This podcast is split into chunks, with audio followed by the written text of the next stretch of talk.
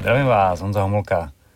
Eh, hostem dnešní epizody podcastu Fairplay Thinker je Honza Maršálek, jeden ze zakladatelů Top Atletu, trenér Davida Dvořáka, který je jeden z našich zástupců UFC a taky je držitel profesionálního opasku boxerské organizace WBF.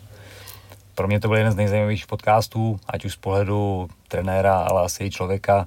Fakt mě to bavilo, věřím, že to bude bavit i vás. A na to hned navážu, pokud vás podcasty baví a chtěli byste mě v tom podpořit, tak pod videem, pod podcastem bude link na Hero Hero. Jde o to, že budete posílat uh, pravidelnou částku měsíčně, která odpovídá asi vstupu do fitka nebo obědu. Takže, jestli vás to zajímá, pod videem, pod podcastem je link. Potom se mrkněte na goldnutrition.cz, stránky partnera podcastu, doplňky stravy a tyhle ty věci. Když si něco vyberete a objednáte se slovým kódem HOMOLÁK10, tak jako jsem na Instagramu homolák a desítka k tomu, máte 10% dolů a podpoříte tuhle tu věc.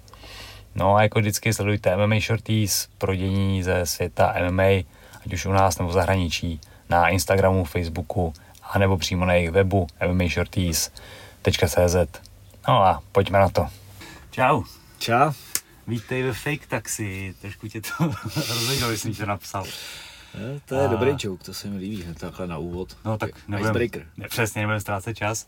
Když jsme u toho začátku, tak teďko já jsem akorát dneska si pustil Jirku Klingra u Patrika, mm-hmm. takže se vlastně povedlo to, že on tam byl teďko někdy mm-hmm. a my jsme se dohodli taky. Já jsem ho taky poslouchal dneska zrovna. No. Takže vlastně hrozně, hrozně fajn, nej konkurence Patrik, ty brďo, ale, ale bylo, bylo, to fajn a vlastně na to můžeme i některé věcech navázat, protože mě tam vím o tobě něco, ale ještě mi tam přišly nějaké další informace, okay. na které jsem jako zvědavej. A já bych úplně na úvod chtěl eh, tebe jako zápasníka. Pak se dostaneme k tomu, že jsi trenér a spousta dalších věcí, které mm. mě zajímají. Okay. Ale ty jako zápasník, uh, boxík samozřejmě, MMA jsem zjistil, že taky. Kdysi. A vzpomínám, že ještě nějaký kick nebo tajste jaký šel, ne? Hele, jednou kickbox nějaký, no. ale já jsem se snažil jako v rámci toho MMA prostě si dát zápas ve všem možným, hmm. protože si myslím, že to vždycky jako posiluje to sebevědomí v dané disciplíně a pořád to jako doporučuju všem, myslím si, hmm. že to je dobrý. Takže navíc jak já jsem to dělal v době, kdy nebylo moc možností zápasit, celkově jsem měl ten pocit, že čím víckrát vlezu do ringu, na žíněnku, kamkoliv, takže prostě to bude posilující pro mě. A to jsem chtěl zkusit všechno jako. Hmm. A začal jsi teda rovnou s MMA? Nebo začal jsem dělal? s MMA, ale já Aha. jsem začal pracovat tenkrát v baru, který uh, ved a vlastnil Honza Oborník. A tam jsem se seznámil s Patrikem, který byl barman, který tam dělal se mnou.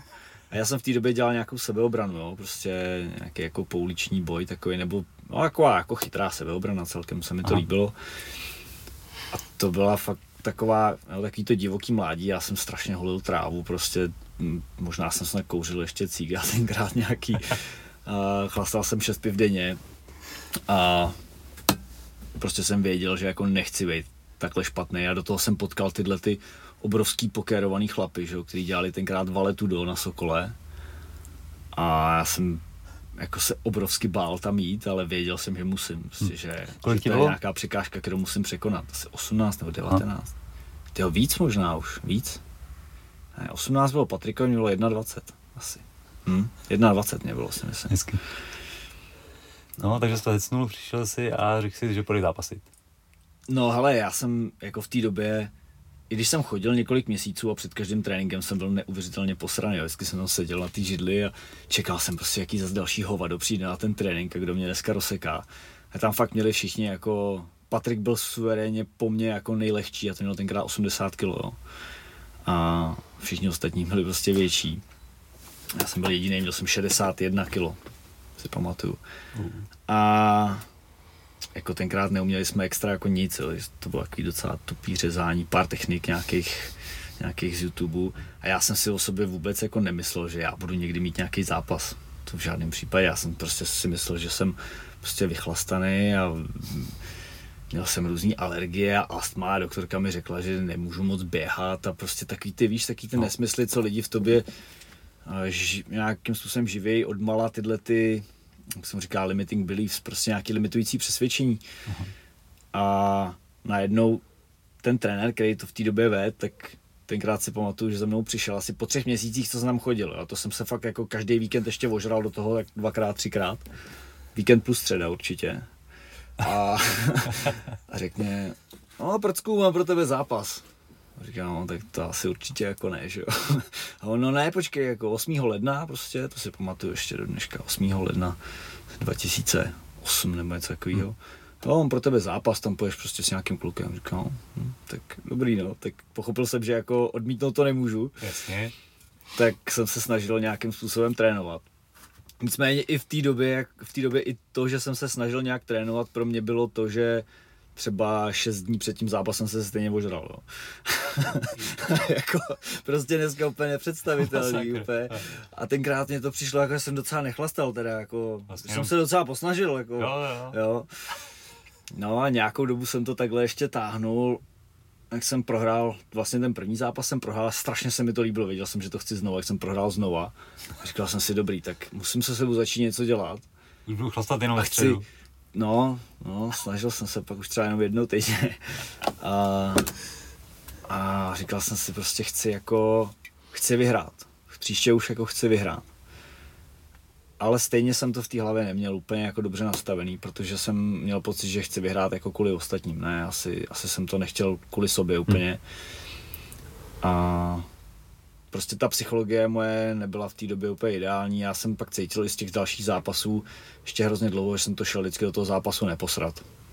Víš, jakože, jdeš to neposrat, no tak když budeš hrát fotbal a chceš to neposrat, tak dobrý, tak bys neměl dostat góla, takže teda hmm. budeš bránit jenom. Ale tak. jako ono, když nebudeš kopat na bránu, tak asi nevyhraješ, jo.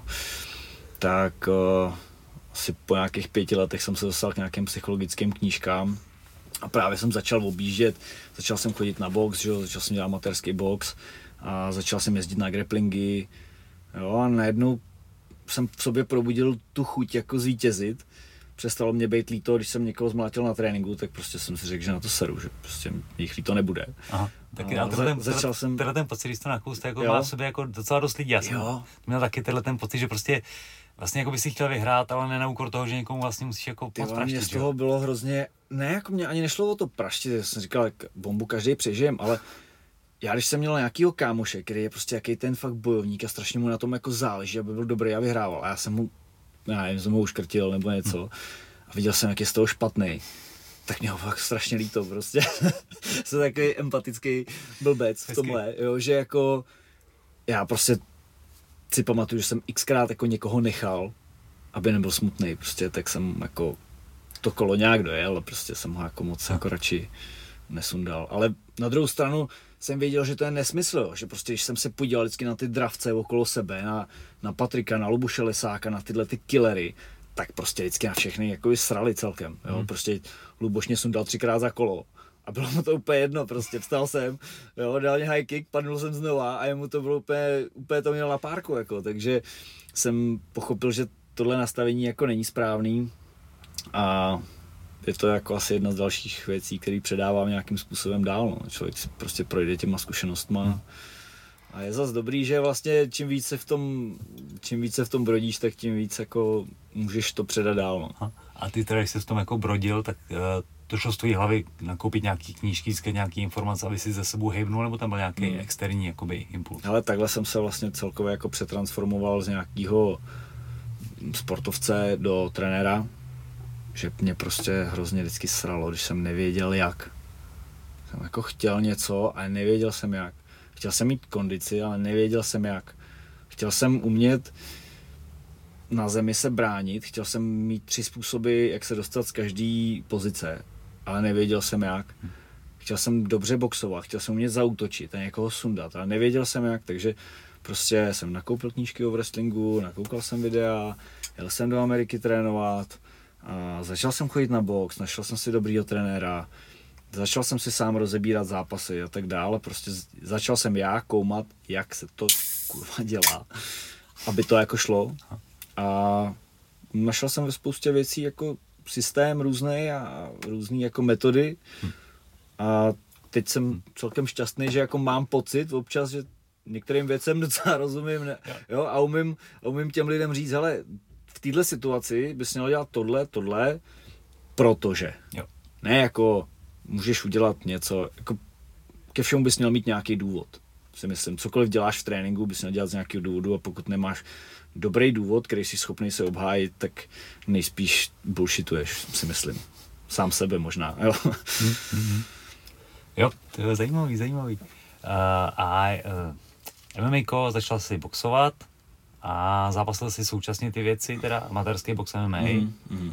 a pak ten tvůj profi box. A to se stalo jak? Ale to je ještě jako asi takhle, ještě couvnu trošku. No, jasně. MMAčko, dělal jsem to, že byl jsem v takovém tom režimu, jak prostě většina kluků, který zápasej, totální tunel, jedeš tréninky, ráno jitsu, odpoledne boxing, pak wrestling, nějaká silovka, furt jsi totálně unavený, klasika.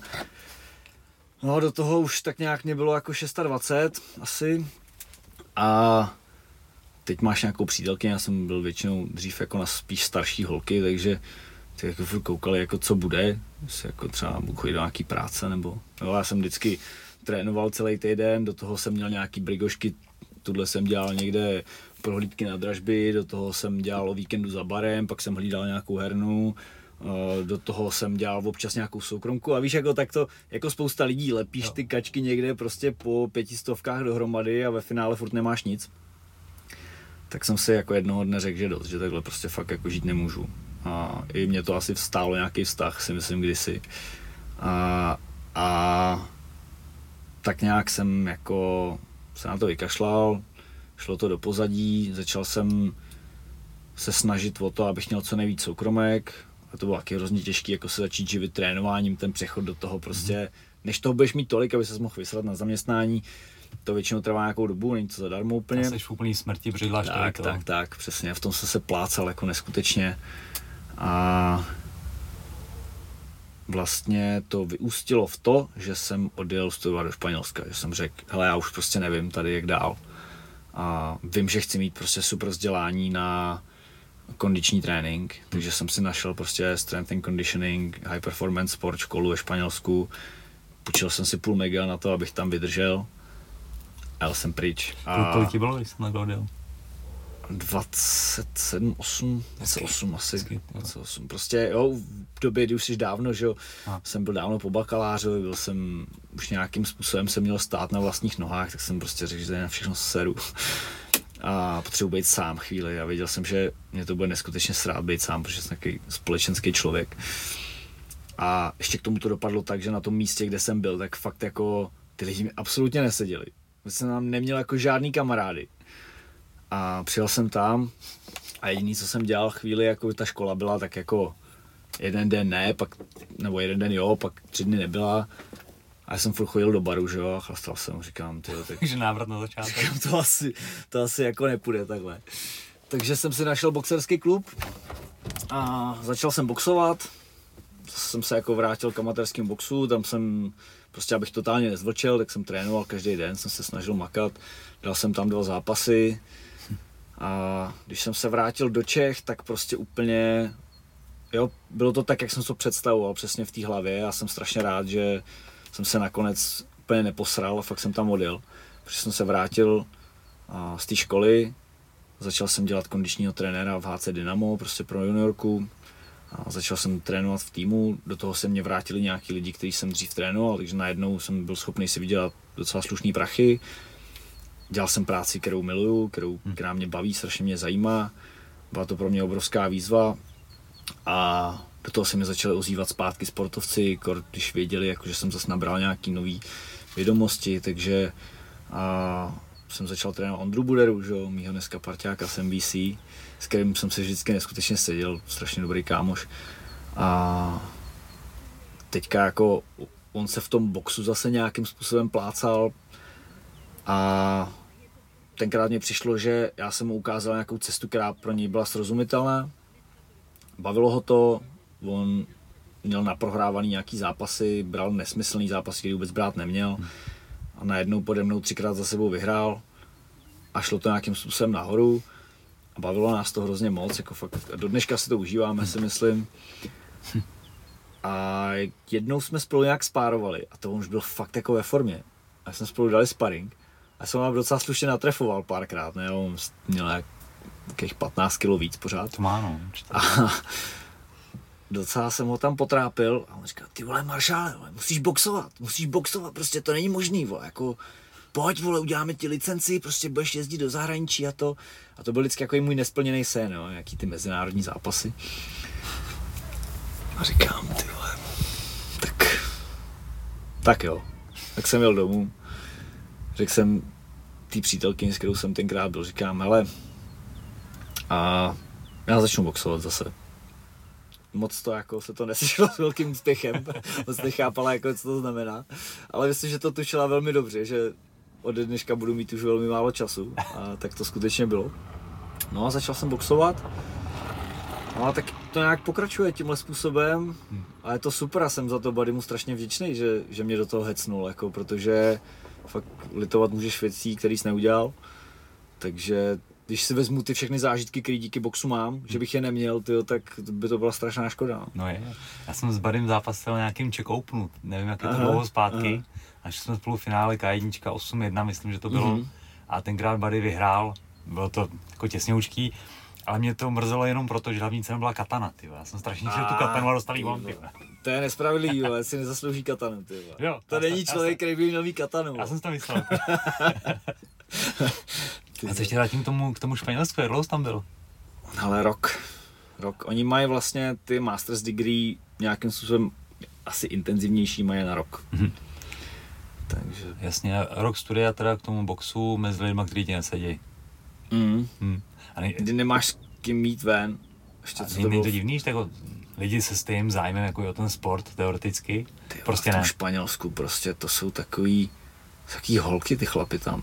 Jako to fakt, mně přijde, že ty Španěli, no, nechtěl bych teďka tady nějak jako to generalizovat, určitě tam jsou super frajeři, některý moc jsem nepotkal, tak jsou takový, zajímá je především účes, jestli mají dobrý, Jo, jestli jako vypadají úplně tak, jak by měli, pak jít na kafičko tady s tou kámoškou a tady, ty chodíte na kafička s kámoškama, to už prostě, no, se na kafe nechodí, ne, prostě jako, když po nich úplně nic nechceš, tak jo, tak každý to má jinak a já nevím, už kdyby slyšel tu hudbu, co hrajou na tréninkách, jo, to, tak bys toho borce obejmul, ne, že, ne, že bys jako mu dal ránu třeba, to, to bylo fakt divný. No, našel jsem tam kámoše jednoho, jako ve škole, Srba, to byl fakt dobrý kámoš, který mě strašně moc zasvětil do strength and conditioning oboru. Prostě možná mi dal ten frajer víc než ta škola. Hmm. A další borec, který byl můj kámoš, byl jeden začátečník na tom boxu a to byl Angličan. Ale ze Španělska fakt jako nikdo. Navíc tam v tom regionu, v kterém jsem byl, jaký zemědělský region, který nikdo moc nezná, Murcia, tak oni fakt neumí anglicky totálně. A já španělsky celkem domluvím, ale oni mají tak, takový dialekt, že ani ostatní Španělové jim pořádně nerozumějí. Jasně, no Takže to, to bylo strašně těžké pro mě se no. tam domluvit, aspoň po nějaký době jsem se domluvil s trenérem, jako, že mám třeba někam přijet a tak. Když jsem si s ním poprvé zavolal po telefonu a chápal jsem, co po mně chce, tak jsem byl strašně šťastný. Ale stejně, jo, ani ten trenér prostě mě neseděl, byl takový furt jako furt něco řešil, co přítelkyně a co její máma, že se, nechci bavit kámo o tady těch věcech, jako se zase tak dobře neznáme, ne, nebo prostě to říkáš. No, tak, takže tak, ale bylo to super, jako četl jsem v jedné knížce, že každý chlap by měl nějak v nějakém období v svém životě být sám, být nějakým způsobem osamělej a myslím, že to jako posouvá tu no. mysl, naučil jsem se být sám se sebou od té doby občas jsem někde sám a normálně mě to baví mm-hmm. třeba. jo, já s tím úplně souhlasím, to jo. má něco do sebe, jo, vypalit na chviličku pryč. Jo. A to studium teď zpětně, když se na to podíváš, a mělo to tu jakoby, hodnotu, kterou si od toho čekal? Ale jako mělo, mělo určitě. Já jsem v té době, když jsem chtěl to studovat nějakým způsobem tady, jako, tak to bylo spíš samostudium. Přišlo mi, že co se řeší tady, a teď bych nechtěl urazit jako nějaký, nějaký lidi, co studují v Čechách. Jo. Myslím si, že to je spousta progresivních lidí, kteří stejně čerpají zahraniční zdroje a asi se mnou budou souhlasit, že ty osnovy těch škol úplně nejsou jako hmm. úplně top, že vlastně výzkum a, a školství zahraničí je o x let napřed. Honza Pádecký, s kterým řeším spoustu věcí, který je ten na fakultě, na FOTVS, tak prostě taky zkoumá podobné věci, které řešíme. A on samozřejmě na tom, na té akademické úrovni, to je vlastně vědec, ale taky se mnou souhlasí v tom, že jako studovat tady není úplně, úplně to nejlepší, co můžeš udělat, asi si myslím. A jako mě to hlavně strašně moc otevřelo dveře do takového toho vědeckého světa. A, a pochopil jsem, že pokud chceš zjistit, jak něco je nebo není, nebo prostě jaký je teďka momentálně na to názor, tak musíš číst studie, musíš umět anglicky, musíš umět anglicky natolik, aby se rozuměl těm studiím. A musíš nějakým způsobem aspoň trošku chápat, jak se ty studie dělají, jak se vyhodnocují a co to je vědecká teorie, co to je vědecký fakt a tak dál.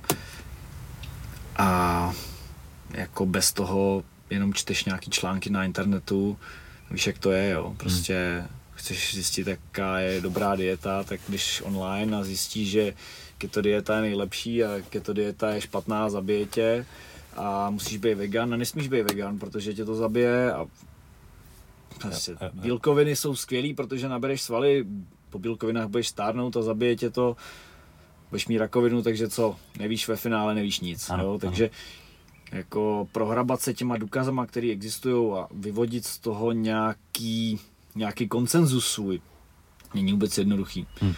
A než se tohle člověk naučí, tak bohužel mu nezbývá, než někomu důvěřovat. No. Jo. Kde ty jsi naučil anglicky natolik, abys tomu to byl schopný jako pobrat? Ale asi můžu s čistým svědomím říct, že to je můj jediný talent, který mám, je, že fakt jako mi jdou jazyky. Aha. Takže já jsem prostě chodil do školy, nechodil jsem moc za školu nikdy a chodil jsem na jazykový gimpl, protože mi šly jazyky a tam jsem se naučil anglicky, no. Nás to tam hmm. tak nějak ustili horem dolem a, a to šlo, takže já když jsem pak jel do Ameriky, tak většina lidí už si myslela, že už jsem tam někdy byl. Hezky. Takže to mi jako šlo, no. Na rozdíl od jiných věcí, jako na, na ten jazyk jsem byl fakt talentovaný, takže já jsem za to strašně vděčný, strašně moc, protože bez té angličtiny a jestli nás bude poslouchat někdo mladý, tak fakt jo, strašně moc vám doporučuji naučte se anglicky, protože bez angličtiny ten svět je jako strašně malý. Tak. Určitě podepíšu, no, těch možností, jinak informací, který, ke kterým se můžeš dostat, ale i setkání ve světě prostě anglicky umí skoro každý aspoň nějak, přesně tak, tak je to úplně jiné. Přesně no. tak. Dneska už pomalu každý Afričan nějakým způsobem se domluví anglicky a spousta krásných míst a spousta skvělých lidí v zahraničí a nikdy nevíš, kdo se ti bude hodit. Hmm. Jo, jako když jedu do států, teďka pojedem třeba s Davidem Dvořákem zase, tak prostě už můžu strašným způsobem těžit z kontaktů, který tam máme, mm-hmm. ať už tady z Čech nebo z lidí, který jsem nějakým způsobem potkal během života, který tam žijou a můžem využít toho, že se tam s nima sejdem. Jo, mám tam kámoše, za kterým jsem tam měl na dovolenou, který přišel na jitsu v Hradci a já jsem byl schopný se s ním bavit, tak, tak to bylo super. A když tam Patrik jel na kemp do, do ATT, tak u něj spal. Hmm a prostě takhle se to dá pak všechno propojit, jo. A bez té angličtiny já to vidím, jo, víš, jaký to je, když někam s někým jedeš a on neumí, tak prostě, ať chceš nebo ne, ten člověk ti může být určitou koulí u nohy a to prostě nechceš být koulí u nohy. Takže učte se anglicky rozhodně. Mm. Hm. Jsi byl poprvé v Americe? 2000, 2011. 2011 s Jirkou Skýbou, jestli si ho nepamatuješ kickboxu. On byl a, aha. mistr republiky v kickboxu, můj kámoš z Vysoký. Yes. A, tak jsme tam jeli na plavčíky. Jasně, na Brigošku. Jeli jsme na Brigošku, ale abychom mohli trénovat, čo? abych jsme prostě nakoukli hmm. do toho, jak trénují američani. Vůbec jsme tam jeli kvůli tomu, aby jsme dělali plavčíky, jenom to byl jako prostředek, jak se tam dostat.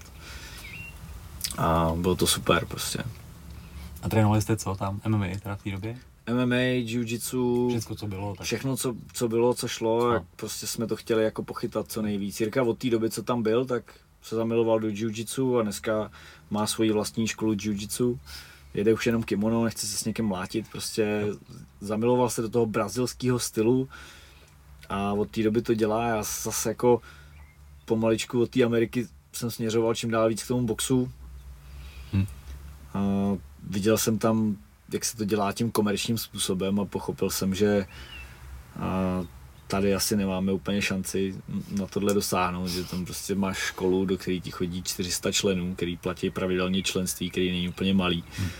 Tak tady prostě, když máš nějaký jako ten hardkorový tým, jako je, já nevím, ať je to ASA nebo Rangers nebo uh, RPGčko nebo prostě cokoliv takového, tak prostě tam je nějaká skupina těch lidí, kteří na to mají koule, hmm a okolo nich se drží nějaký hobíci, kteří to jsou schopni vydržet s nimi. No, jasně. Tam je, tam je to asi jinak. Teda ten, ten komerční potenciál prostě tam úplně moc jako není. No. No, no, no. Ještě tady prostě na to asi nejsme připravení, si myslím, a i ten zájem celkově bych řekl o ty bojový sport není takový. Já to si myslím, že se nám teda jako daří zlepšovat a je to čím dál tím lepší. Určitě. Jako, Boxík v Americe, já jsem tam nikdy na boxu nebyl, ale samozřejmě z filmů znáš takový ty, že boxerský tělocvičný klasický, byl jsem na nějakém takovém místě? Ale byl jsem člověče ve Wildcard Gymu. OK. U Freddyho Rouče, on tam nebyl teda, já jsem tam prostě zajel na trénink. A jako já jsem si říkal, vždycky jsem viděl v tom filmu, říkám, tak to nemůže fungovat, ty lidi tam prostě sami na ty hrušky jako jedou, teď ten má tady trenéra, ten má tamhle trenéra, že tam není jeden trenér, který vede ten trénink. A já jsem zjistil, že to je nějaký náš jako východní model. Hmm. A že takhle to skutečně tam jako funguje. Hmm. Přijdeš do toho wildcardu a tam fakt jako skutečně z 20 hrušek 10 jede a bombí a 10 lidí tam má 10 trenérů. Hmm. A když se domluví na sparring, tak uh, zaspárujou spolu, oba dva tam mají svého trenéra, jsou v ringu, hmm. mají helmy. Vůbec to není jak tady, že hmm. jo, pojďte borci, spárujeme a 12 dvojic a teď se to Jasně. takhle motá, začátečník s pokročilým, těžká a. váha s lehkou a tak. A to se tam jako neděje, no. A od té doby jako tak nějak, mně se líbí, oni nad tím docela přemýšlejí, mně přijde ty, ty amíci, takže se snažím to jet podobně, jako moc, už se třeba taky osobně nezúčastňuju sparingů, který jsou tím způsobem, že se to jako takhle točí, hmm. snažím se víc vybírat, s kým budu spárovat, tak aby to pro mě mělo velký smysl, malý riziko, hmm. protože ať chceš nebo ne, ten sport je prostě nebezpečný. A střádá se to? Nastřádá se to, ano. Myslím, že už o tom můžeme mluvit dneska. Eh, určitě, určitě. tak, tak. No. To je zajímavý. Uh, jsem se s někým bavil o boxu, tak uh, jakby styl výuky, přesně tyhle ty věci. A už nevím, jak to přesně bylo podaný, ale jakože v Americe je to spíš o tom, že tomu boxerovi jako ukážu, hele, takhle se to dělá, a nechají ho to dělat. Když to víc na východ, je to zase o tom, že ti jako furt jako uh, peskují vladí, aby to bylo co nejpřesnější, tak jak by to mělo být a nejdokonalejší. Mm-hmm. Vnímáš to taky takhle? Jo, je to, je to přesně jak říkáš. A to, k tomu bych se mohl asi rozpovídat hodně. Hmm. Uh, ještě teďka jsem byl v Anglii před vlastně někdy minulý rok, před minulý rok jsem měl zápas na Maltě, takže předtím jsem jel zase s Davem Dvořákem, jsme jeli do Anglie, on si tam chodil do Shoot Fighters, já jsem chodil po různých gymech trénovat box. A jako přesně jsem to viděl, jo. tam někdo začne trénovat na boxu a jede prostě ten nízký guard, oni mu vůbec necpou, že má držet ruce nahoře. Drží je tam, kde je drží a on se to prostě naučí. Hmm. A zase ta východní škola je o tom, že ti někdo říká, takhle to má přesně být. A poslední dobou strašně moc studuju motorické učení a nějaký trénink na základě motorického učení a ono skutečně na tom hodně je, že to tělo jako ví v podstatě, jak se má naučit ty pohyby a jak to má dělat, tak aby mu to sedělo. A spoustu věcí, kterými opravujeme jako chyby, jsou nějaký hluboký principy lidského pohybu, který prostě tam jako musí být a možná se jich nejde zbavit a my tím, že neustále říkáme, že snažíme tu techniku ladit, ladit, aby byla co nejpřesnější, tak naopak to učení jako strašným způsobem brzdíme. Hmm. Takže já se snažím poslední dobou na tréninku co nejméně mluvit a co nejvíc ty cvičení dělat tak, aby jakoby to tělo hledalo optimální cestu nějakou, aby hledalo hranice pohybu, hmm. než abych já říkal, tady jsou hranice pohybu a musím říct, že je to pro mě hrozně těžký, protože cítím na těch lidech, jak si zaplatili tu drahou hodinu a chtějí vědět, jak se to má dělat, chtějí ty rady ode mě slyšet. A já jim říkám, ale udělej to tisíckrát a ono to tělo na to přijde. A on má ten borec no. pocit, že já mu nechci říct, jak se to má dělat, že jsem asi línej nebo něco, ale já prostě vím, že když na to přijde sám, tak to bude daleko cenější, hmm. než když já mu to řeknu, protože je už dneska dobře dokázaný, že když vlastně ty někomu řekneš, jak něco má dělat a on to dělá líp a ty ten výsledek skutečně vidíš, jako když on se zlepší během té hodiny, tak skill retention, jakoby udržení vlastně té dovednosti je daleko nižší, než když on na to přichází sám. Jasně, jo, tomu, tomu asi rozumím, uh, ale na druhou stranu si říkám, američani mají, nebo ten americký styl, řeknu, mají skvělý šampiony, výborný zápasníky, ten východní styl, řeknu Rusko, tak by největší ukázka tohohle mají skvělý zápasníky a šampiony. Mm. A kde je teda ta pravda? Jestli je to o tom, že některým lidem prostě by víc sedlo tohle, některým víc tohle a vlastně... Já, já si myslím, že ta pravda je na tom západě. Hmm. Protože uh, si myslím, že tam je daleko menší uh, bych to řekl, jako odpadovost těch aha, aha. lidí. Prostě v Rusku nás mnoho a já si fakt myslím, že to tak je a potvrdil mi to David Dořák, když tam byl zase v nějakém tom vrcholovém středisku toho rukopášního boje, tenkrát vyhrál, byl jsem druhý na světě, v tom jako se málo ví, ale on vyhrál v tom hand-to-hand kombatu stříbro na světě a říkal, že tam byl na nějakém kempu a že před tím centrem, kde se trénuje, stojí neuvěřitelná fronta dětí s rodičema. Každý den tam chodí a stojí tam. Čekají nevolí místo. A čekají, až se někdo zraní a oni budou moc nastoupit místo něj. Jo, prostě jako tam vůbec ta šance, že budeš moc trénovat a reprezentovat to Rusko a třeba se někam jako pořádně s tím dostat, je něco, po čem ty lidi neuvěřitelným způsobem toužejí. Hmm. Plus oni se, že jo, oni nejsou tak změklí jak my tady, že tady někdo někomu dá pěstí a deset lidí si to natáčí a všichni volají policajty a něco. A tam prostě se lidi rubou normálně na předměstí hmm. pořád.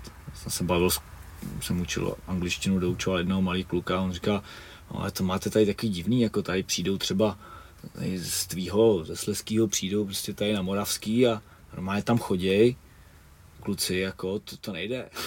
Musí si chránit jako území. proč, jako by to nešlo prostě na Ukrajině by dostali přes držku, tam nemají co dělat. Jasně. jo, tak já si myslím, že v těchto kulturách, kde to takhle funguje, hmm. kde to rvaní se je prostě normální, tak jako a může to být prostředek k tomu mít nějakou slávu, mít úctu, a být bohatý, a podívat se do světa a tak dál, že ty lidi to strašným způsobem chtějí a je jich tam tisíc a jestli my uvidíme z nich jednoho, tak je to hodně třeba. Jo, jo, jo.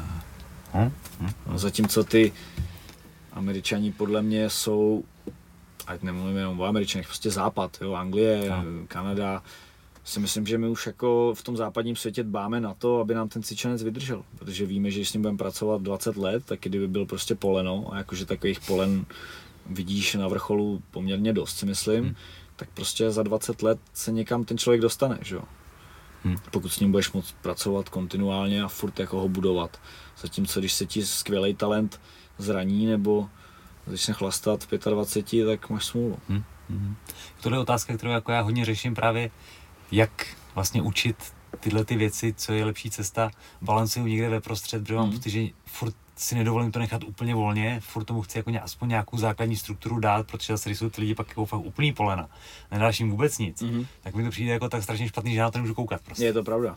Já úplně s tebou strašně hmm. jako souhlasím v tom, co říkáš. Prostě vidíš ten pohyb nějaký a víš, že musíš zasáhnout, no, že, že to prostě je... musíš pomoct v tu chvíli a to si myslím, že je, že je dobře, že to je jako hmm. fajn a, na, a zároveň i cítíš, že jsou věci, které můžeš říkat furt dokola, ale oni prostě to musí jenom udělat tisíckrát, deset tisíckrát hmm. možná a přijdou na to sami, jo. že jo. Ale prostě jako chtěl jsem tím říct, že si myslím, že ta dobrá cesta je mluvit spíš míň než víc. Jo, jo, jo. Ale s tím experimentuju u sebe. Máme oddíl kickboxu, který vedu s Partiákem, s Peťou Kučerou a tam to máme trošku víc jakoby daný, jak ty, jak ty věci jsou. Mm. A MMA si vedu já s Alanem Spartákem a tam to nechávám právě trošku volnější. Mm. A právě sleduju jakoby ten vývoj. Mm. Přijde mi, že na začátku vlastně ty lidi, kterým jakoby toho říkám víc, tak jakoby vyrostou o trošku rychlejš, ale pak tam mají takový jako zlom, že to úplně nejde a ty, který nechám volnější, tak na začátku se jako víc plácají, mm-hmm. ale pak tam vlastně pak to jde skoro líp. Pak jako. vystřelej, no. Já, hele, já jsem začínal učit box v době, kdy jsem tak nějak jako sám pobral jako více méně, jak si myslím, že by se to mělo dělat. Už dneska zase na to koukám úplně jinak. No, už bych řekl, že jsem to tak desetkrát změnil, jak na to koukám.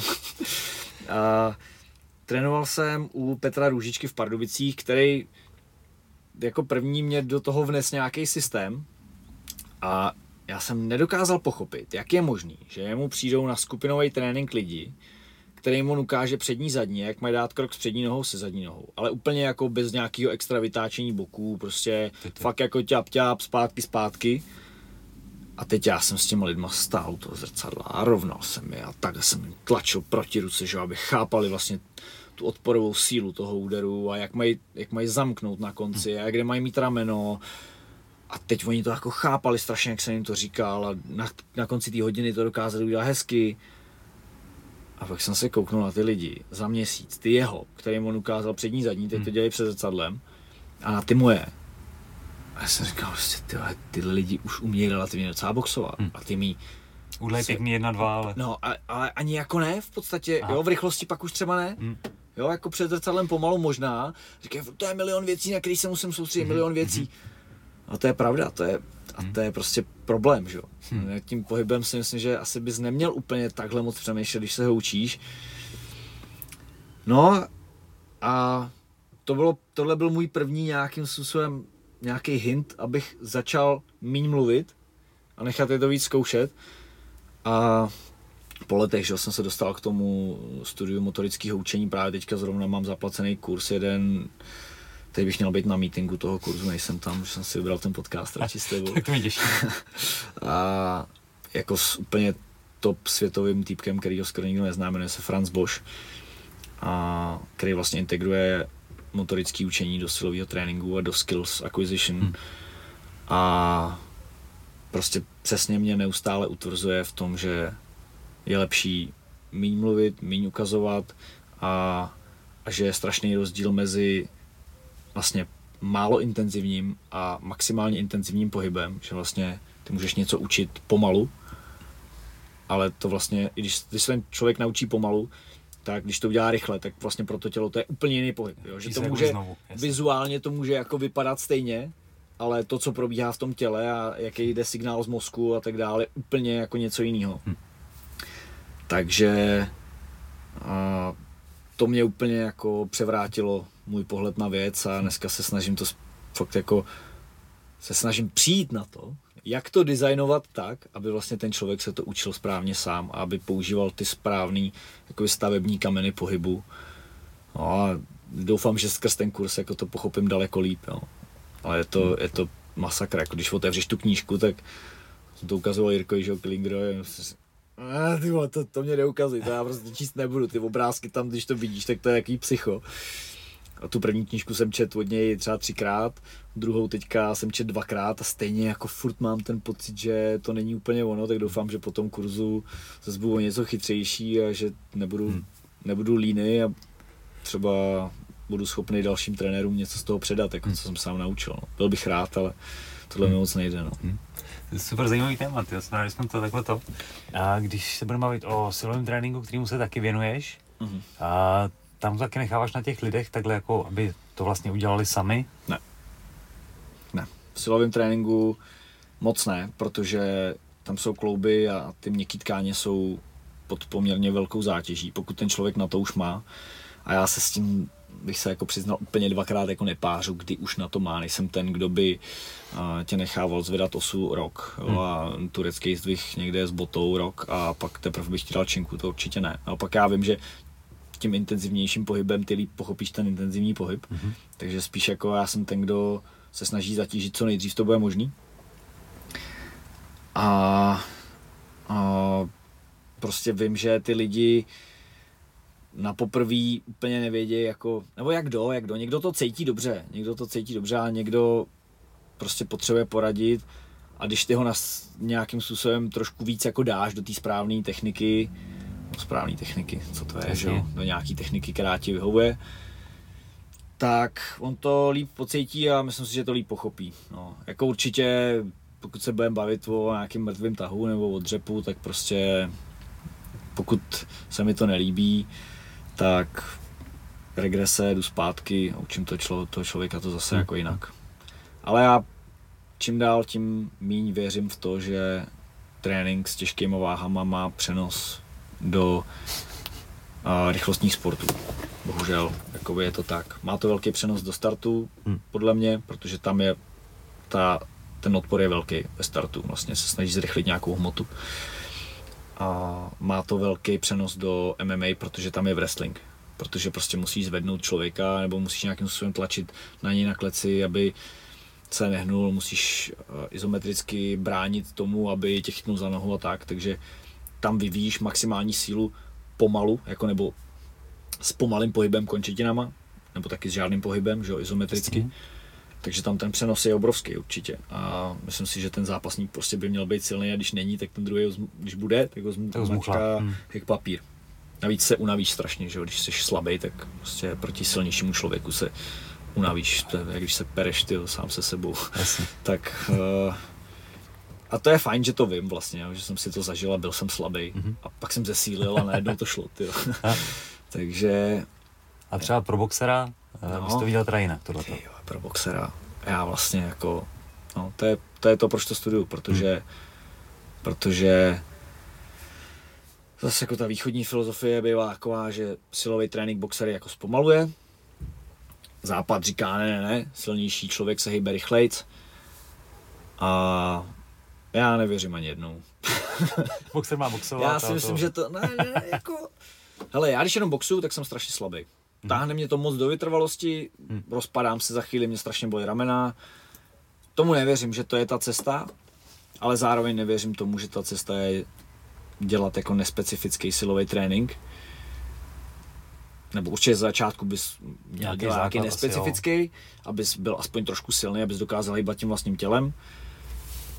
Čím jako víc sílíš, tak tím víc si myslím, že už nepotřebuješ ten, ten obecný, ale potřebuješ víc ten specifický silový trénink. A teď otázka jako je, co to je ten specifický silový trénink, protože ta koordinace u boxu je natolik specifická, že to nějakým způsobem nasimulovat činkama je dost těžký a hlavně, jako když chceš dát nějaký závěr, že tohle pomáhá na tohle, tak moje otázka zní, jak to měříš. Mhm. Jo, a jako, jak to chceš změřit, jako dáš ránu v zápase.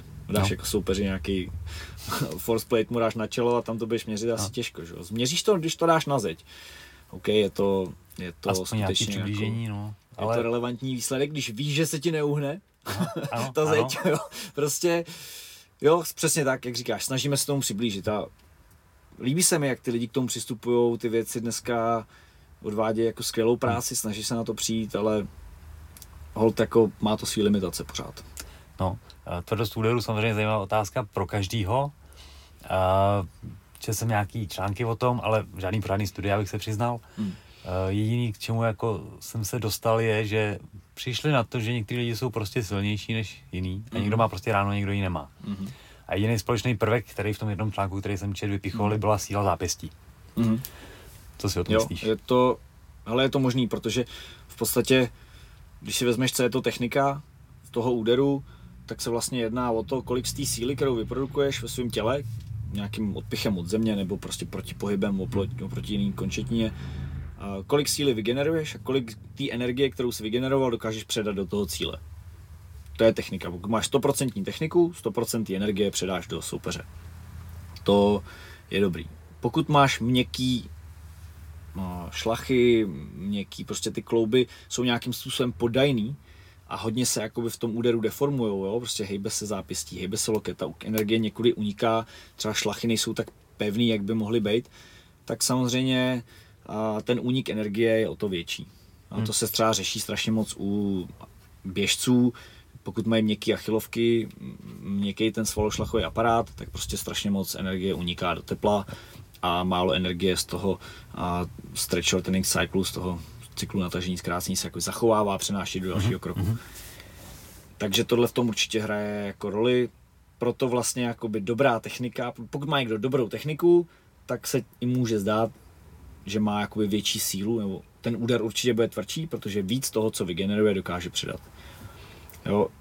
Já vím, že je dobrá studie a, od brazilských boxerů, a, myslím, že to je z nějakého snad olympijského týmu, z roku 2018, kde zjistili, že vysoká korelace mezi uh, counter movement jumpem, výskok z protipohybu, uh, přemístěním, benchpressem a dřepem uh, do síly úderu, no, korelace se silou úderu. Yep.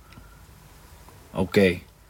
Znamená to, že když zesílím v tady těch věcech, budu mít silnější úder. Jo, jako jsou studie, které ukazují, že nějaký přírůstek tam je. Podle mě to, co vidíme v této studii, korelace, prostě znamená, že ty lidi jsou silnější. Ty silnější lidi mají silnější úder. Hmm. Jako, jo, není to Jasně. příčina a důsledek, je to prostě, hmm. tak je asi logický, že to tak je, že jo. Jo, a upřímně jsem nikdy neměl pocit, že bych dokázal naposilovat úder moc. Jo, jako OK, když jsem byl fakt slabý a pak jsem trochu zesílil jako obecně, tak určitě, určitě se to změnilo. Ale myslím si, že nejlíp vypiluješ sílu úderu tím, že budeš dávat prostě pecky, budeš se snažit dávat hmm. pecky. A i jako ty starší studie třeba ukazují, že lidi prostě, kteří to dělají díl, tak mají větší ránu. No, mají větší ránu, no. jako, dokud samozřejmě nezačnou stárnout a slávnout a tak. Tak a ještě jako další věc je, že samozřejmě síla úderu jako pomáhá, na druhou stranu máš větší sílu, máš větší hmotu, takže vejdeš se do váhovky, to je otázka. Mm-hmm. Povede se ti schodit do té váhovky vůbec. A další věc je a, ta koordinace, jo, když to naposiluješ, jestli nebudeš zpomalovat. Já osobně jsem to prostě ten úder jako nenaposiloval. Další věc je timing to jsem chtěl říct, to že je... jakoby, pak je ten faktor toho, jestli vlastně to dokáže trefit. Může být tak, silnější, když to netrefíš, tak je to jedno. Přesně A když máš mega silný úder, který netrefíš, tak že jo, to, to by se zastřelil v tom ringu. To je prostě strašný pocit, když to promáchneš, ty tam letíš jak debil. yes. no. Přesně ono, no. Takže jako, Jo, je to fajn, no, ale není to všechno asi. to je taková klasická otázka, jak mám dát větší ránu. Mm. Jako jasně, přesně všechno tohle to dělej, ale snaž se trefit tu ránu, protože ona nemusí být až tak strašně tvrdá na to, aby udělala to, co chceš. No. Jako, jsem v posledním zápase knockoutoval borce, v podstatě to bylo něco jako přední přímka, jo, prostě jako hmm. taková, taková prostě jebka, já nevím. Tak on, se ne, on byl rozblázněný a neviděl to prostě. Hmm. Se tam do mě vrhnul a nekoukal do toho směru, od z kterého to přiletělo, vběh si do toho a nešlo tam o to, že by to byla pecka. Na druhou stranu, když má někdo pecku a se ho prostě bojíš trošku, jako, nebo když nejseš úplně, hmm. jako, že ti to je jedno, tak se ho bojíš, to ti sbírá fyzičku trošku, protože jsi furt taky spevněný v očekávání, kdy hmm. přijde ta bomba strašná. Boxuje se blbě, kope a zápasí se špatně s těma lidma, který mají velký no, granát. Když to dostane do krytu a řekneš si, o do Tohle to dostáváš to, přesně, to, je to, co ti proběhne hlavou. Tak tohle si koupím, tak jsem mrtvý. jo, jo, jo, určitě. No. Uh, by the way, ten, ta, tohleto KO je to, to uh, Knockout of the Year, jsem to dobře někde Jo, jako, ale je to Knockout of the Year, ale tak samozřejmě jasno dobře použil v rámci sociálních sítích, je to Knockout of the Year. A v organizaci WBF tak jako, jako furt jo, si myslím, že je hezká, hezká záležitost. Jo, jo, jo, jako je to něco, není to určitě káočko jako ze všech, že jo, určitě jsme viděli hezčí káočka všichni. A ono tam těch zápasů VBF jako není zas extra tolik, hmm. ale tak prostě jsou tam nějaký káočka z toho to jako vybrali, že asi, asi dobrý. On tam borec lehnul jako úplně na Ježíše, na kříž, takže se jim to asi líbilo. Výborný, výborný, ty brdě. Uh, a čeká tě něco boxu teďko? Ale je to teďka taková novinka, že vlastně máme letět s Davidem Dvořákem zase na UFC, na jeho třetí zápas tam. A já jsem zaúkoloval Ondru Buderu, neustále si píše s nějakými matchmakerama v rámci jako naší promotion, která tak nějak sotva začala žít. A tak jsem ho zaúkoloval, jestli když už tam teda jedu do té Ameriky, jestli by mi tam nesehnal zápas. A on mi sehnal a zápas na předkartě Canelo versus Saunders v Dallasu 8. května. Oh. Takže jestli se tohle povede, jakože bych tu smlouvu měl mít dneska na stole, už mám jako předkontrakt, mám podepsaný, tak bych měl jít na, na undercard Canelo Saunders s divákama dokonce v Texasu, takže na to se strašně těším. A jestli se to povede, tak jako to beru jako nějaký vrchol své kariéry, kariéry, jakoby nějaký já to ani snad nepovažuji za kariéru, dělá jako pro zábavu jenom. A ani si nemyslím, že bych byl nějaký vrcholový supersportovec, jo. A prostě jsem jakoby věděl, jak to poskládat možná. No jestli tohle dopadne a ten zápas se odehraje, ať už dopadne jakkoliv, tak prostě jsem připravený jako už to klidně nedělat ten box. A Hm. Když budu chtít, tak jo, když ne, tak ne. Už, už jakoby nemám žádný další cíl. Chtěl jsem si zaboxovat na nějaký velký akci. Tak tohle, byla tohle, tohle by bylo ono. Velká pecka, ty krása. To bylo super, no. A pak už mě to je jedno a už budu klidně jenom trenér. A ten termín této akce? 8. května. Yes. Za tři chvilku, chvilku potom Davidovi. Mhm. Ne, před, před. Před to ještě. Vlastně já budu mít zápas, Jak je ten jasně. pak budem týden v LA, pak už jsme na UFC hotelu a sobotu vlastně 14 dní na to, na můj zápas, on má zápas. Cool, cool. Takže doufám, že se to povede a bude dobrá ta, no, bude dobrá atmosféra. Držíme všechny pěstí, ať to dopadne a ať to stojí za to. díky Tyjo, to je super tohle. Jo, je Hm. to jízda taková. No je, je to. jo. Pecka. A Davidovi pomáháš s přípravou nějakým způsobem, že jo? jo, jo, Jak se s ním dělá? Předpokládám, že dobře. ty jo, skvěle, skvěle. Jako, on je a, takový, jak bych to řekl, jsem to říkal o sobě vždycky, no, máma něco říkala, jsem pako zapomnětlivý, tak to on je taky, ale jinak prostě to je tak strašně mm, tvárný člověk, který mm, prostě nechce jako moc řešit, co má dělat. Na, na druhou stranu v osobním životě on ví, co má dělat, takže tě jako neotravuje úplně jako s blbostma, je schopný se o všechno postarat, on jenom chce vědět, jak má trénovat, ty mu to řekneš, on to udělá. To udělá. Hm. Většinou na, na cokoliv, co mu řeknu já, že má dělat, tak on řekne, co řekneš, to bude. to je prostě skvělý. To je, to je super. A s Davidem se dělá skvěle, jako já jsem to nějakým způsobem cítil už ve chvíli, kdy on někdy v roce 2009 přišel na první trénink. Já jsem si ho vzal na zem, že mu ukážu, jak to vypadá. Neutáhl jsem ho. Hm. Po, po nějakém roce, co já už jsem to dělal, nebo roce a půl, jsem nebyl schopný tohle malýho šmejda utáhnout. A tak jsme si tak nějak všichni řekli, že tenhle kluk asi bude dobrý, když u toho vydrží a snažili jsme se o to, aby vydržel. I když to dostával fakt bídu, no, nevím, jestli jsme se o to snažili. To jste No, ho sna- stvarovali. Jo, jo, jo, jo, jsme ho chtěli prověřit asi. No, jasně. Paťa ho prověřil hodně, no. To Paťa A- umí zase. Jo, tyhle jo, věci. to on jakoby, takový to stážce brány. Když projdeš, tak, tak už tam seš, ty. Jo, jo, jo. No, a prostě od té doby on byl vždycky hrozně, hrozně dobře tvarovatelný, no. Hm. Prostě. jsem ho potkal eh, v Tajsku, když jsme byli v Tigru, tak jsme se tam Mhm. potkali. A mě vždycky bavilo, že on tam prostě přijede trénovat a pak do večer na ryby. No, V Tajsku chodí na ryby. To je prostě jako výborný na jednu stranu, Aha, ale ale... Nebo spát do džungle. Pro něj to je úplně nejvíc. On se tam uloví rybu někde a spí v džungli a je úplně na vrcholu světa. Jo, jo, prostě. je, jo když si vezmeš takový ten styl zápasníků, jo, jsou prostě různý tyhle ty frajeři na vrcholu, ať už je to Carlos prostě, nebo, nebo Jirka Procházka, který zase je úplně jako jiný, Mhm. že jo, tak prostě ten Dave je tak, tak strašně jiný, Jo, tak jo. specifický, že ale je to takový hezký, jo, mně se to líbí, že on netáhne k těm primitivním věcem, jako k prachům prostě a k nějakému luxusu, a, ale spíš k nějakým jako duchovním, jo, to je, to je fajn, že se to jako líbí. Zajímavý kluk, jako po všech No. stránkách a mega šikovnej, to samozřejmě, no. Ale podle mě, to je možná taková uh, šokující informace, David, David není až tak šikovnej. On jako pohybově není extra šikovnej.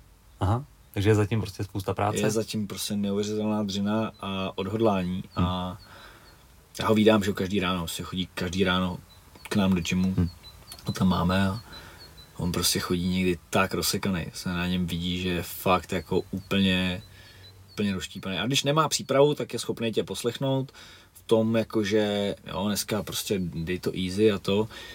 A, ale když už běží kemp a řekneš mu, hele, tak jestli se cítíš jako hůř, tak a máš špatný data, my docela jako Hmm. měříme, měříme tu recovery, prostě jak se dá, tak eh, když to necháš tak jako, že mu dáš možnost povolit, tak on nepovolí. Hmm.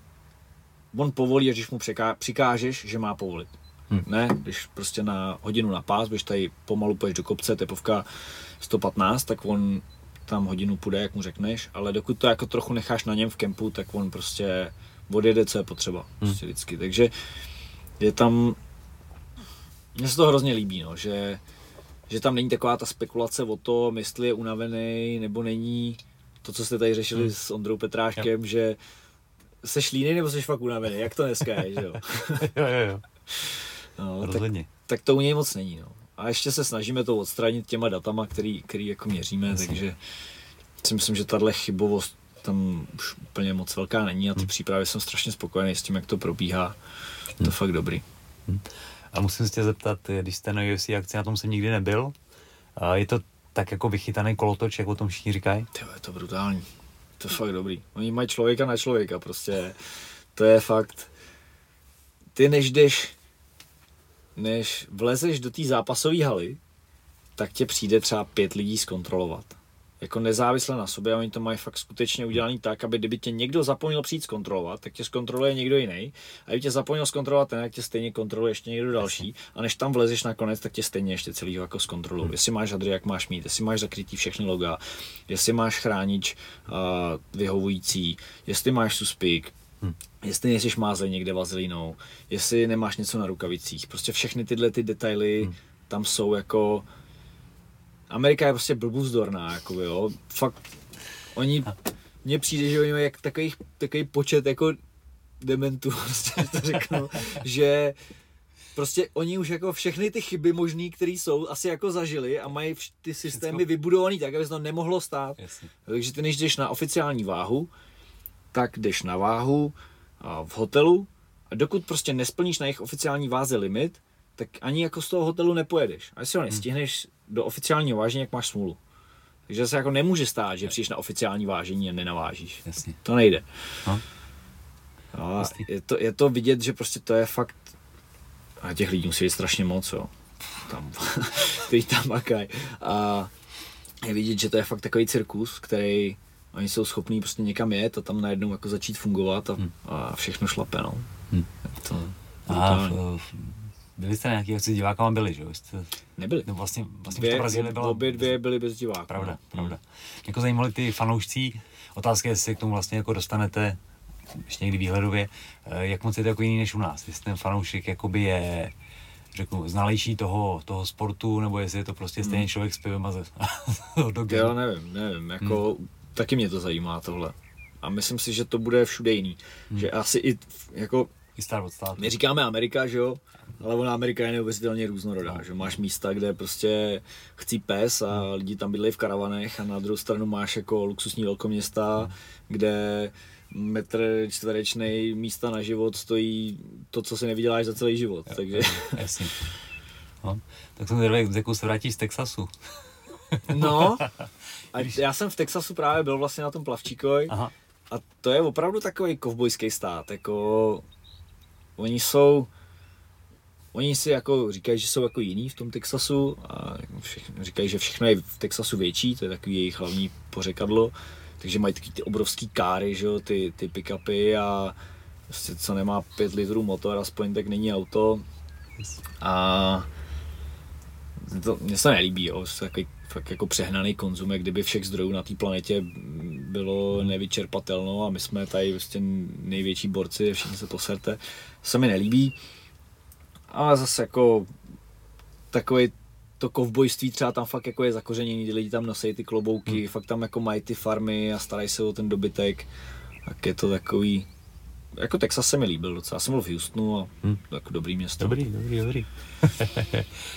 Eh, Jak jsem zmínil, to, eh, teda, na začátku zmiňoval podcast s Jirkou Klingrem, Mhm. tak se tam dostali na B-Side Magnesium, což je váš Mhm. společný projekt nějakým způsobem. A ty jsi údajně ten vydátor zatím, který to vlastně jako dal dokupy.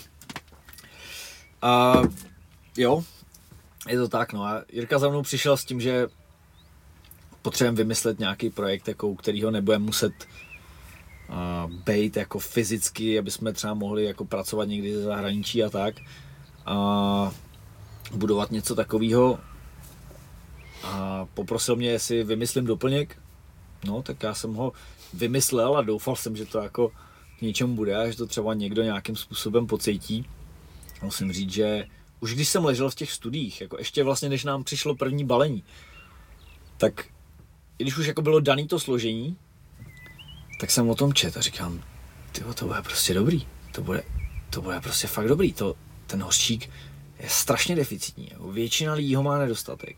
My máme tu nejlepší formu, která má nemá vedlejší účinky, je dobře vstřebatelná. Teďka to spojujeme s látkama, které k tomu fungují jako synergisticky, že z, zlepšují ten efekt vlastně. A teď jsem zkoumal, na co všechno to může být dobrý. Mm-hmm. A říkám, no tak jestli to není úplný bullshit, ty studie, co čtu, tak to musí být super. A, a musím říct, že jako, já nevím, jak se to stalo, jo. fakt děkuju pánu bohu za to, že jsem začal jíst. Já jsem vždycky měl problém, jsem stával hodně unavený, vždycky jsem potřeboval tunu kafe, až se nějakým způsobem nastartoval, začal jsem jíst, zase jsem jíst B-side. A najednou jako, dobrý, jako nejsem nakopnutý, ale jsem v pohodě prostě. Zvládám to. A teď, a teď jako chodili další lidi, říkají, ty prostě já spím, já jsem nespal a teď spím, ty jako. A někteří zase přišli a těch je naštěstí jako fakt strašně málo, když říkají, ty já se budím prostě v noci, nebo budím se brzo. Mm-hmm. Říkám, jak se cítíš, že se budíš? No jako jsem vyspaný, jako jsem dobrý, ale zbudím se v pět, ty jako, to ty vlastně já nevím, co mám dělat. to bylo zahodněno tohle. jako, jo a říkám, vždycky se najdou nějaký lidi, kteří buď to to necítí, nebo, nebo a třeba jako nějaký efekt se dostaví, že mají pocit, že potom spí hůř. Někdo má, stalo se mi jaký, že jsem měl noční můry, ale jako těch pozitivních recenzí, které máme a kolika lidem jsme jako pomohli hmm. tím od prášku na spaní třeba, nebo od antidepresiv. Já to jako, jo, to o tom se mi fakt nezdálo, takže jsem za to strašně šťastný, jo, že, že to tímhle způsobem zafungovalo a že nemám z toho pocit, že bych se jenom obohacoval tím, že prodávám to, co prodává no to není úplně to, co prodává kde kdo, mm. ale je tam něco, co prodává kde kdo. Ale mám fakt jako pocit, že pomáháme lidem a jsem jako fakt za to šťastný. Já jsem strašně vděčný Jirko, že to hecnul a že prostě řeší veškerý ten kolotoč okolo toho prodeje, protože já na to absolutně nemám buňky. Hmm. Mě jako baví právě to vymýšlet a studovat, proč je to dobrý a co bychom mohli udělat novýho. A... Takže celkově jako jsem vděčný Jirkovi za to partnerství, že on jakoby dotáhnul víceméně top atlet. Jo, já jsem byl víc ten, kdo měl ten nápad, že by to mohlo jako takhle fungovat společně dohromady, že by to byla super služba, že už jsem vlastně to dělal s Honzou Bauerem nějakým způsobem. A Jirka mě přišel jako člověk, kterýho bychom potřebovali, i když on teda oslovil mě, a to je jedno, a takže on jakoby tu značku dotlačil do nějakého, dneska bych řekl, on říkal že v tom podcastu, že je nespokojený, já jsem strašně spokojený jo, s tím, kde to je, protože taky se mě ani nezdálo, že to bude takhle daleko někdy a že si mě lidi budou zvát do podcastu, tak bych ti řekl, že jsi blázen asi. A s tím b je to to samé, no. jsem, jako, jsem za to strašně šťastný. Hmm. Jak dlouho se takováhle věc dává, nebo kolik jsi to musel přečíst, nastudovat, dát dokupy? Ale jako podle mě bys mohl číst a studovat do nekonečna. Jasně. Takže musí přijít nějaký point, kdy ty řekneš, jo, OK, prostě takhle to bude, pojďme do toho. A ono se to naštěstí hodně vyselektovalo tím, že do té kapsle se vyjde jenom určitý množství nějaký látky a nechceš, Aha. aby lidi museli brát 20 kapslí. A druhou stranu jsme nechtěli, aby to byl prášek v nabíračce, takže tím jako se ty možnosti docela zúžily, navíc tam byl nějaký deadline, kdy jsme si řekli, že to spustíme, takže jsem v tom ležel třeba měsíc, něco takového. Hmm a, ale jako po tom, co jsme to spustili, jsem v tom stejně ležel dál, protože mě to prostě furt jako hrozně zajímalo a vlastně do dneška vyhledávám pořád jako studie o elteaninu, o, o bisglicinátu, o, o dalších formách hořčíků a jako tam jsou, to řík, papouškujeme furt dokola, jo, že hořčík se účastní víc než 300 procesů v lidském těle. To je mhm. taková fráze, jakože, hm, dobrý, no, jako no. nic ti neřekne, těch procesů asi miliarda jako to je hodně prostě. To je 300 procesů v lidském těle je prostě hodně. Jako, a jestliže se bavíme o produkci energie v buňkách, jakože magnézium je koenzym, který potřebuješ k tomu, abys vytvořil ATP v Krebsově cyklu, tak to je prostě důležité. Když, ho, když ho nemáš dost, tak ty energie máš jako taky mít. A je to, je to prostě buňka, kterou, která, nebo buňka, je to látka, která nějakým způsobem tlumí přílišnou vzrušivost nervových buněk. Takže prostě mm. takový to, že jsi jako přestřelený, ať už ze stresu nebo z kafe, tak uh, ten hořčík dokáže tlumit. A ten teanin dělá vlastně to samý. Ten dokonce obsazuje jako receptory, na který se vážou tyhle vzrušivý neurotransmitery, takže jako kdyby tě něco jako extra přestřelilo, tak ten, ten L-teanin vlastně blokuje glutamát, který tě jako mm-hmm. nakopává a on vlastně nemá šanci se navázat. tak uh, to jsou Hm. věci, na které jsem přišel až časem, A. že jsem o tom čet, že jo, no, je to prostě glutamergní blokátor a to říkám, co, co to je, co to je, že jo, prostě mě to strašně sere, když něco nevím, co je, no, nevím, jestli máš takovou vlastnost, tak Ne, prostě, není tak špatný. to, Já jsem schopný občas říct, OK, tak někdy jindy tohle. Jo, jo, tak jako u věcí, které nejsou v oboru, které mě zajímají, tak to mám, to vůbec jako Hm. neřeším, ale když čtu ty studie a jsou tam slova, kterým nerozumím a měl pocit, mám pocit, že kdybych tomu porozuměl, že by to bylo lepší, tak uh, prostě v tom musím ležet, dokud to nějakým způsobem nepoberu. No a neustále jsem přicházel a furt přicházím prostě na nové věci, jako proč vlastně to, co děláme, je dobrý. To, to se to potkalo fakt hezky teda. Jo. No, já nevím, jako, čím jsem si to zasloužil, ale za tohle jsem fakt, za tohle jsem šťastný, ty Ne, jako. to je super, ty vado. OK, tak nás na to podívám. Teď úplně nespím tak moc dobře s malou, takže by se mi taková věc hodila. Ale, ale Možná jako, tomu dám šanci. No, budem, budem rádi. Jako já všeobecně A- jsem, mám pocit spíš jako necitlivý na tyhle věci, Mhm, mhm. ale pff, proč neskusit? Jo, ale tak jako i tak určitě je možný, že věci, které necítíš, pro tebe nějakým způsobem fungují, že prostě je dobře už dneska prokázaný, že pusty, pokud se udělají dobře, tak jsou pro zdraví jako dobrý, taky to nepocítíš, jo. každopádně prostě dostat dostatek hořčíků ze stravy, kterou dneska jíme, je fakt těžký, Problém, protože uh, jednak jsou tam problémy se střebáváním, záleží hodně na tom, jako s čím to jíš, ale už teďka nevím přesně ty, ty látky, které tam jsou, ale některé prostě volné mastné kyseliny znemožňují trošku to vstřebávání, takže i kdyby snět dostatek toho hořčíku, tak stejně všechen jako nevstřebáš.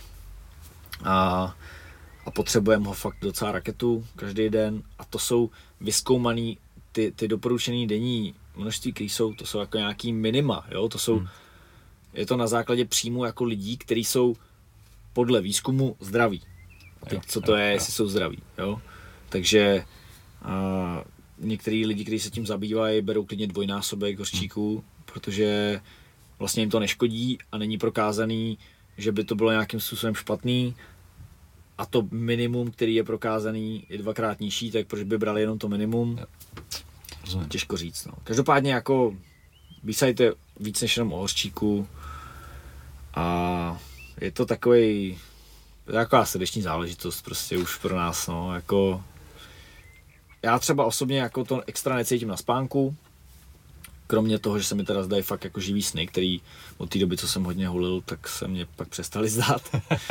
A já jsem celkově jsem spánek fakt rozsekal, jsem dělal za barem strašně dlouho, dělal Hmm. jsem, jsem hlídal ty herny, že jo, a furt jsem, o, fabriku jsem hlídal někde jako vrátnej prostě, takže jsem dělal pořád noční a pak jsem ráno měl tréninky a byl jsem, fakt jsem jako byl idiot v tomhle tom. Nevěděl jsem, že to může mít jaký efekt. Myslel jsem, že to jako dospím pak třeba v hrobě nebo tak.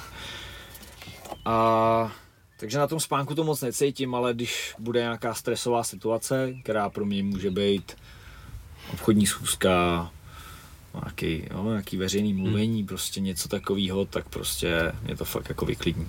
Hm. Takže, takže to je super, jako to je věc, kterou to přináší mě, ale říkám těch reportů od lidí, kteří spí potom líp a neberou antidepresiva nebo prášky na spaní, to je prostě, to je fakt super. No. To, ano, to je zarostlý učinění, jakože... Jo, jo, jo, jo. přesně tak. Jako, že já fakt nejsem člověk, který by úplně potřeboval k životu jako extra moc peněz. Jako samozřejmě nechci být chudej, ale jako zároveň se nevidím jako někde, že bych vlastně nějakou jachtu, to mě asi jako úplně na párku. Já jenom chci mít čas, abych se mohl věnovat věcem, který mě baví. A to je i práce. A pokud jako si ten příjem dokážu nějakým způsobem zasloužit něčím, co prospívá lidem, tak Ano, win-win, jsem super. šťastný člověk Yes, prostě. yes. Úplný souhlas, to, to zní super. Ten spánek se teď jako hodně řeší v poslední době všude možně. Mhm. Nějaký podcast u Joea Rogena, tam byl frajer a mluvil o tom. Mhm, mhm. A zajímavá věc, že vlastně jakoby nejde to dospat potom. Mhm. Jako, že prostě, když ten jeden den si ten spánek jako nakurvíš, Mhm. pak se třeba jako nějak dospíš, tak ale vlastně ten damage toho, že se nevyspal, jakoby už je jako nevratný z toho, co tam říkali. No, v podstatě jako jo, protože těch efektů, který to má na lidský tělo, je strašně moc. Jo. Ale když budeme brát jeden fakt jako třeba markantní, tak to je kontrola krevního cukru. Jak dobře tvoje tělo dokáže regulovat hladinu krevní glukózy. A po jedné neprospané noci, nebo špatně prospané noci, myslím, že už jako po zkrácení na polovinu, třeba 4 hodiny. A ten efekt na kontrolu krevního cukru je takový, jako kdybys měl náběh na cukrovku. Jo, což prostě ta, ta, ta, krevní hladina, no ono náběh na cukrovku dneska má třetina americké populace, jo, jako mm-hmm. je to mezi náma strašným způsobem, akorát se o tom moc neví, ale a, ta hladina krevní glukózy, pokud je moc vysoká, tak je pro tělo v podstatě toxická a urychluje to stárnutí buněk, zvyšuje to ten systémový zánět, který máš v těle, který tě jako postupně časem zabíjí, který ho prostě potřebuješ mít nějakou jenom fakt nízkou úroveň. Mm. A samozřejmě, jestliže se špatně vyspíš a teď ten cukr máš rozházený tím, navíc máš chutě obrovský, jako po špatně prospaný noci, řekněme si na rovinu, každý to zná, mm-hmm. že daleko líp podlehneš nějakému pokušení v tomhle tom, máš slabou vůli daleko, nebo daleko slabší, než bys měl, aby se pořádně vyspal. A, takže tam jako jsou další pak behaviorální jako věci ve tvém chování, které tě dál poškozují. A ty už nevrátíš. Jo. Jo, ani ten zánět, který jsi měl ten celý den zvýšený a tu krevní glukózu, to už nevrátíš. Tam prostě nastane nějaký poškození, to už který se ti pak sčítá celý život, poškozuje se tím DNA a v podstatě nedá se to přičíst přímo tomu, že jo, ale je to prostě jako další hřebíček do rakve, no. Yes. Hm? A doporučuje se, no, ta, ještě zase v tom podcastu mluvili o tom, že většina lidí potřebuje spát zhruba těch 8 hodin, 7 až 8, že je jako takový ten mm-hmm. běžný ten, a že v populaci je nějaký strašně maličký procent lidí, mm-hmm. kterým stačí třeba 5-6. Jo. Což si myslím, že je hodnota, kterou ale spousta lidí spí těch 6 hodin. Jakože mm-hmm. si budeme povídat, jo, prostě občas tak. je toho fakt hodně a prostě přesně spíš tak. 6 hodin. Ale vlastně... pro lidi to není priorita, ten spánek. Hmm. Prostě, a pro mě nějaký nebyla. Hmm. Pro tebe je priorita užít si den, udělat, co potřebuješ, nebo pro tebe třeba ne, že už jako, jako prozíravý člověk, ale... A, a, není to jo, No, není to... A ono to fakt není jako jednoduchý. No jo, právě, protože já jsem... na druhé straně chceš ten život prožít, že jo? Takže no, prostě musíš to vybalancovat tak akorát.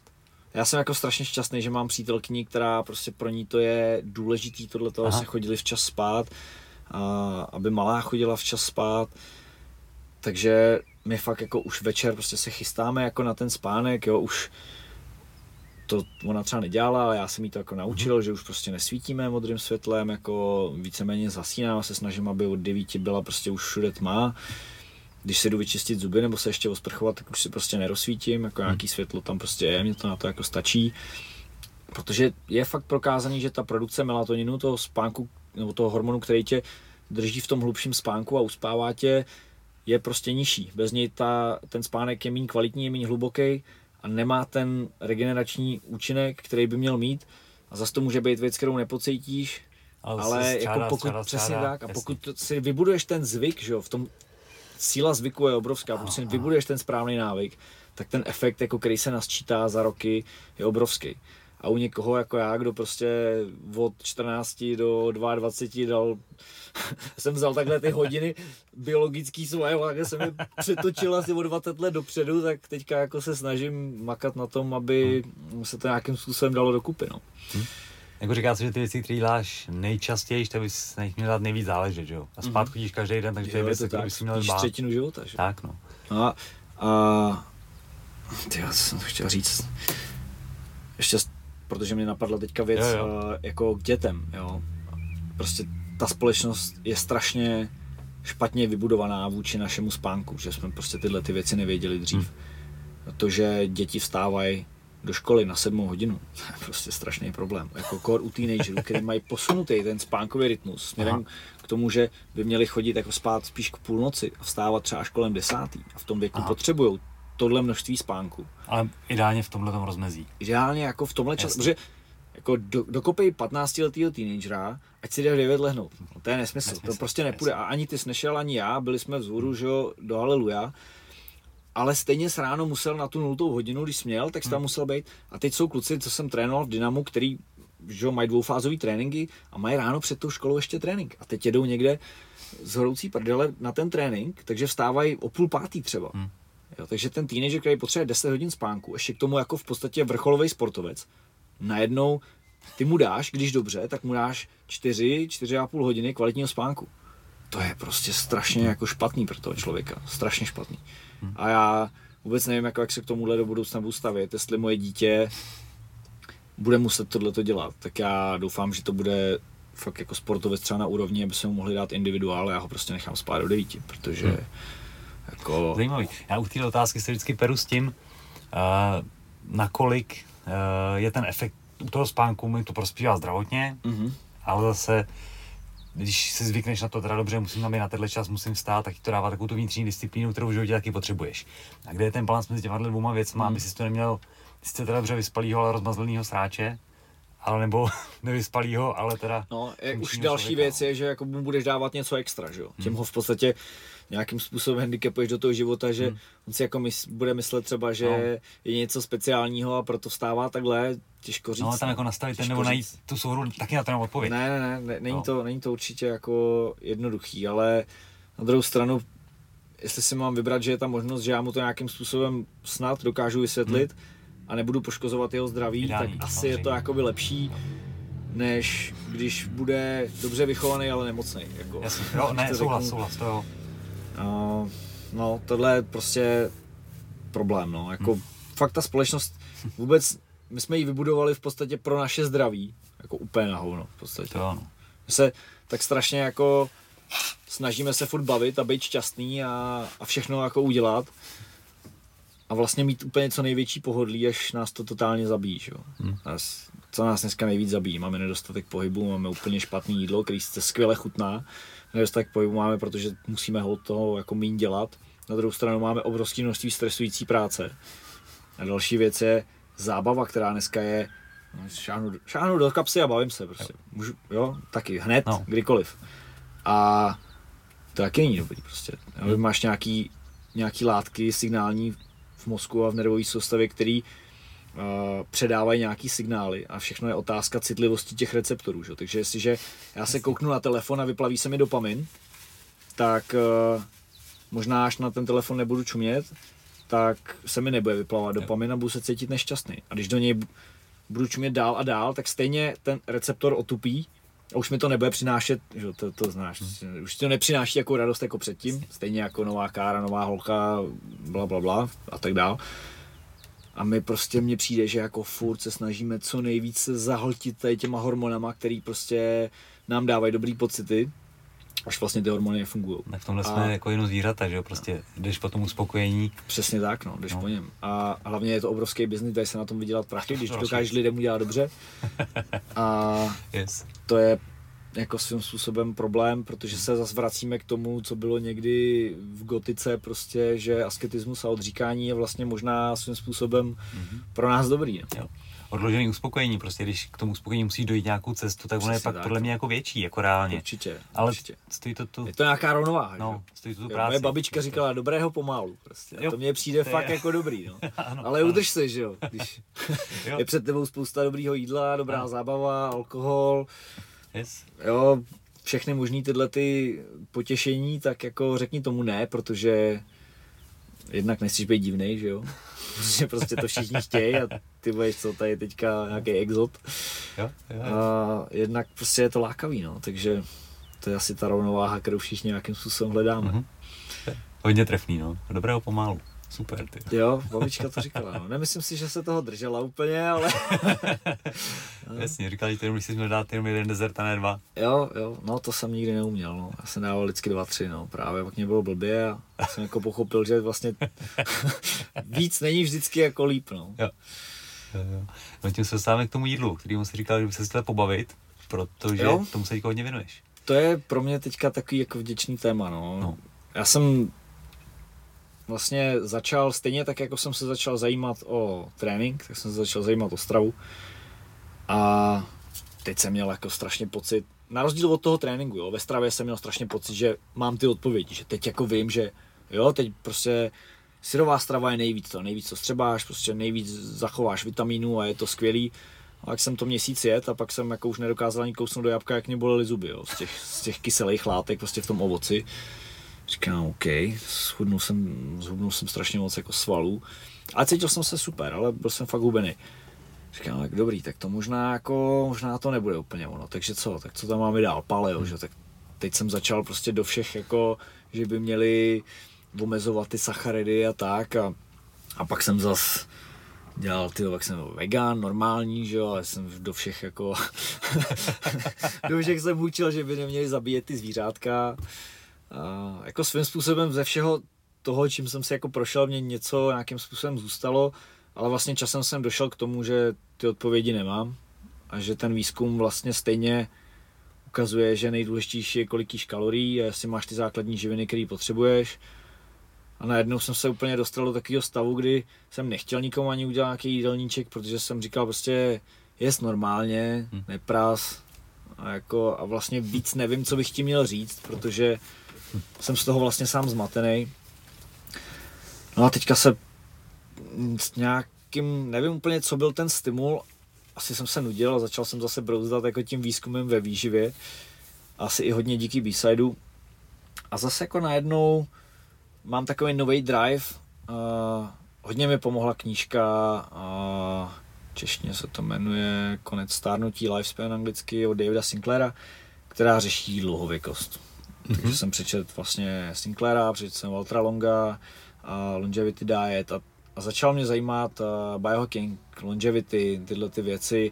Sleduju už strašně dlouho Found My Fitness, Rondu Patrick, mm-hmm. uh, kde je strašně moc zajímavých věcí pro sportovce, že znáš ten kanál, tak tak uh, takže jako postupem času skrz tyhle lidi jsem začal zase jako mít pocit, že nějaký odpovědi mám a začal jsem dělat hodně testování, který jsem dělal jako i ve výkonnosti a tam zase jako stejně jsem zase časem dospěl k tomu, že už mi to ty odpovědi tolik nedávalo. A teď eh, hodně dělám prostě, testuju si krev, testuju krev eh, jiným sportovcům a jiným lidem, klientům. A teďka začínám dělat DNA testování, mm-hmm. protože ta technologie testování DNA začala být fakt jako poměrně levná, poměrně dobře dostupná. Takže jsem se napojil na jednu firmu v Anglii a vlastně teďka jako budu, a chtěl bych prodávat nějaký DNA testy lidem a na základě toho jim říkat třeba i jako jaký krevní markery za sebe si měli nechat třeba testovat mm-hmm. a tak, jaký jim hrozí nebezpečí, na co by si měli dát bacha a je to fakt super, tohle, mě, tohle je přesně prostě to, co mě baví, jo, ta analýza hrabat se v těch číslech a teď zkoumat prostě, proč tenhle člověk má ten cholesterol takovejhle a proč tenhle má takovejhle a proč tenhle má nízký železo, lidí hodně železa. Koukal jsem takový seriál Dr. House, tyjo, trošku mi to připomíná. No, to mě nebylo nikdy sympatický, jaký nepříjemný člověk. Ale vždycky se právě pítil tady jo, jo, je to taková detektivka prostě hmm. a, a není to jednoduché, není to zadarmo něco zjistit a zase jako mám ten skvělý pocit, že jsem ten malý kluk v tom prostě strašně obsáhlém světě a můžu to poznávat a můžu to nasávat a to mě jako strašně baví. Hmm. To je fakt jako, hmm. to je pro mě úplně pecky. Co, co ti řekne ten DNA test? Ty jo, strašně moc věcí. DNA je v podstatě nějaký náš blueprint, nějaký, nějaký jakoby výchozí nastavení a vlastně z interakce DNA a prostředí se nějakým způsobem, máš nějakou genovou jako expresi a vychází z toho vlastně nějaký výsledek, nějaký živý člověk. Takže jako DNA není tvůj osud na jedné straně, ty ho můžeš hodně ovlivnit, ale v podstatě ti to dává... Mantinely? Ne, neřekl bych, no nevím, jestli úplně mantinely, jakoby nějaký rámec aha, prostě, aha. jo. Asi nejsem úplně schopný, nerozumím tomu tolik, abych byl schopný jako ten rámec definovat. Ale jestliže mi to řekne, že já jsem člověk, který špatně vstřebává tuhle tu živinu a na její příjem bych si měl dát pozor, tak to je super. Tak a ještě jako já jsem ještě takový, že ještě si ji nechám změřit tu živinu a budu něco dělat a pak si ji nechám změřit znovu, abych viděl, jak to funguje. Někdo prostě jenom bude hold jí, jíst víc řetkviček, jo, když teďka plácnu. A takových věcí prostě v tom DNA dneska je jako fakt raketa od toho, jestli pro tebe je lepší jíst spíš tuky nebo jíst spíš sacharidy, nebo jestli je to jedno, vzhledem k týmu DNA, jestli si musíš dávat pozor na vysoký zánět, jo, jestli si musíš dávat pozor na vstřebávání, ať třeba hořčíku nebo železa, nebo a jestli máš jíst víc uh, košťálový zeleniny, jo, je tam toho fakt, teďka, teďka bych jako kecal, jestli jsi víc náchylný k tomu, že budeš špatně spát a jsou lidi, kteří si myslí, že spí dobře, ale nevíš, jak spíš, když Spíš, jo. No, Takže jakoby... jo, ty můžeš spát třeba hůř, ani to vlastně nevíš, jo. Uh, můžeš být víc náchylný na kofein, můžeš být ten, komu dělá spíš, nebo máš vyšší možnost, že ti bude dělat špatně alkohol, nebo máš možnost, že ti bude víc dělat špatně sůl, je tam toho strašně moc. No. Plus, plus tam jsou reporty od toho, jaký ti hrozí nemoci, což chápu, že spousta lidí to nechce vědět, nechceš jako Nikdo nechce vědět jako ve 20, že má vysoký riziko nějaký rakoviny. Na druhou stranu jsou věci, kterým se dá aspoň částečně přesně, jako jít naproti, no, předcházet. Jako jestliže ženská zjistí, že má zvýšený riziko rakoviny prsu, no tak prostě bude chodit na mamograf. Minimálně bude chodit častěji na kontrolu, že? Přesně Jasně. tak, jo, a může jí zachránit život. Aha. Může tady, a mně přijde, že lidi jako, říkají, no, mě to je jedno, víš co, já nějak prostě chcípnu, ale jako pro mě to je strašný alivismus, je to strašně nezodpovědný, protože hm. jako nejsem tady jenom pro mě, ne? Jako jsem tady přece i pro ostatní lidi. Jsem tady proto, abych pomohl vychovat ať už děti, nebo ve sportu třeba, abych pomohl nějaký nový generaci, nebo jsem tady, abych se mohl postarat o svý rodiče, až budou starý. Prostě ty nechci umřít jako mladý už kvůli ostatním, abych k čemu jim seš a k čemu jim seš, když budeš nemocný někde a oni si tě budou muset doma Jo, zase jim koulí u nohy prostě. To se vracíme k tomu, že se bavíme na začátku a já prostě nechci být nikomu koulí u nohy. Hm. A tímhle to můžeš částečně předejít, což je super. Přesně tak. No. Navíc jako můžeš ovlivnit svůj sportovní výkon, což pro mě je obrovská Jasně. věc. A už vlastně mně se hrozně líbí, že ta firma, s kterou spolupracuju, tak je uh, jedna z mála, která dělá svůj vlastní, vlastní výzkum. Jmenuje se to Genetically Matched Training, Genetically Matched Diet že oni vlastně zkoumají, jestli skupina, která má nastavený trénink a tu podle výsledků genetiky, má lepší výsledky než skupina, která jede prostě nějaký, ne random, ale prostě nějaký jakoby protokol, který je, a, jak se mu říká, uniformní. No a prostě samozřejmě ta skupina, která jede podle genetiky, hmm. tak prostě ty výsledky jsou daleko lepší, že jo. jo. No, pokud jsi člověk, který má uh, špatný, nebo ne, uh, jak se mu říká, nějakou genovou mutaci uh, na genu, který řídí vstřebávání vitamínu D, který řídí tis, více jak tisíc procesů v těle, a tak prostě to je důležitý. Takže co udělám? Takže jdu, abych to udělal teda stejně, jo? nechám si změřit D. No, jsme zjistili u jednoho vrcholového sportovce, teďka jsme zjistili, že má to D fakt jako brutálně nízký, jakože už to je spojený dle výzkumu se spoustou rizik a i s nižším výkonem. Hmm. Teď se Takže... tvrdilo, že v rámci covidu je to jeden z no, ukazatelů no, jasně, těch lidí, tak. kteří s tím měli problémy, byla nízká hladina D. Největší risk faktor pro úmrtí hmm. je nízká hladina vitamínu D u covidu. A na druhou stranu, ale jako neměli by D brát úplně všichni jako ve vysokých dávkách. Teď, teď jsem jako měřil týpka, který měl hladinu v těch nanogramech na mililitr měl 245 jo, a, a ta, ta zdravá hladina, teďka bych nekecal, je někde 70 až 170 nanogramů, měl 245, že celou no. zimu suplementoval 5000 jednotek. Prostě jako je dobrý to nechal testovat. A je dobrý vědět, jestli geneticky teda mám k tomu predispozici nebo ne. Jo, jo. Si myslím, že tohle, jo, je to zase něco prostě, co mi dává smysl, že já mám pocit, že dokážu těm lidem předat nějakou hodnotu. Hmm, hmm takže to mě jako baví, no.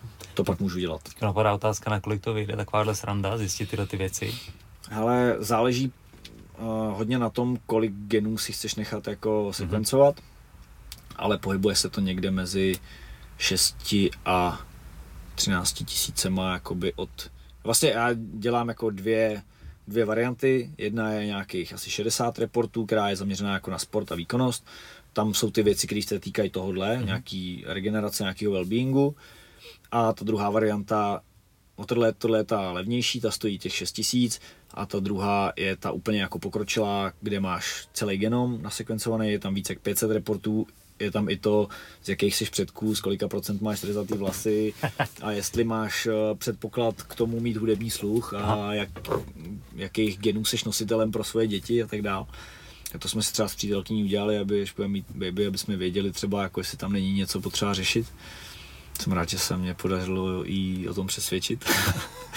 a tak to stojí, to vychází nějakých 12,5, 13 tisíc, něco Což ale furt nejsou jako nesmyslný peníze. Ale dělali jsme, vím, že, nebo já jsem to nedělal teda, ale Míra Brož, tenkrát, když jsem ho ještě nějakým způsobem řešil jeho přípravu, tak byl na genetických testech, že ty testy stály asi pade. Hmm. A bylo tam jako pár nějakých reportů hmm. a ty výsledky nebyly úplně nějak extra uchopitelný pro mě, jo, jako nevím, ne, nebylo to nic, s čím bych byl ultra spokojený. Já vím, že to stálo raketu. Hmm. A vím, že to mohlo stát i větší raketu. Dneska prostě ta technologie se strašně zlevnila. David Sinclair píše v té knížce Lifespan hodně o tom, jak do budoucna nám to strašně pomůže, že budeme schopný, když přijdeš k doktorovi, tak doktor ti vezme krev, izoluje z ní třeba nějakou bakterii, kterou v sobě máš, nebo histologie prostě ti vezme nějakou rakovinu, kterou v sobě máš, nějaký nádor, nasekvencuje tomu DNA a dokážou pak jako vyrobit Jasně. lék, který zabije prostě přímo tuhle tu věc podle, věc. podle jeho Jasně. DNA nebo poškozovat tvoje DNA, takže hmm. Hmm. ta budoucnost v tomhle je taková slibná, mě, to mě baví, takový sci-fi. Dobrý, ty to je, tohle je fakt jako zajímavý téma, eh, když se uh, rozklíčování genů pro to, aby jsme zjistili o sobě víc, je strašně zajímavý samozřejmě. Co si myslíš o nějakých těch eh, genových úpravách, které se údajně jako už jako dějou nějakým způsobem? Já se teď nemůžu na ten název, ale...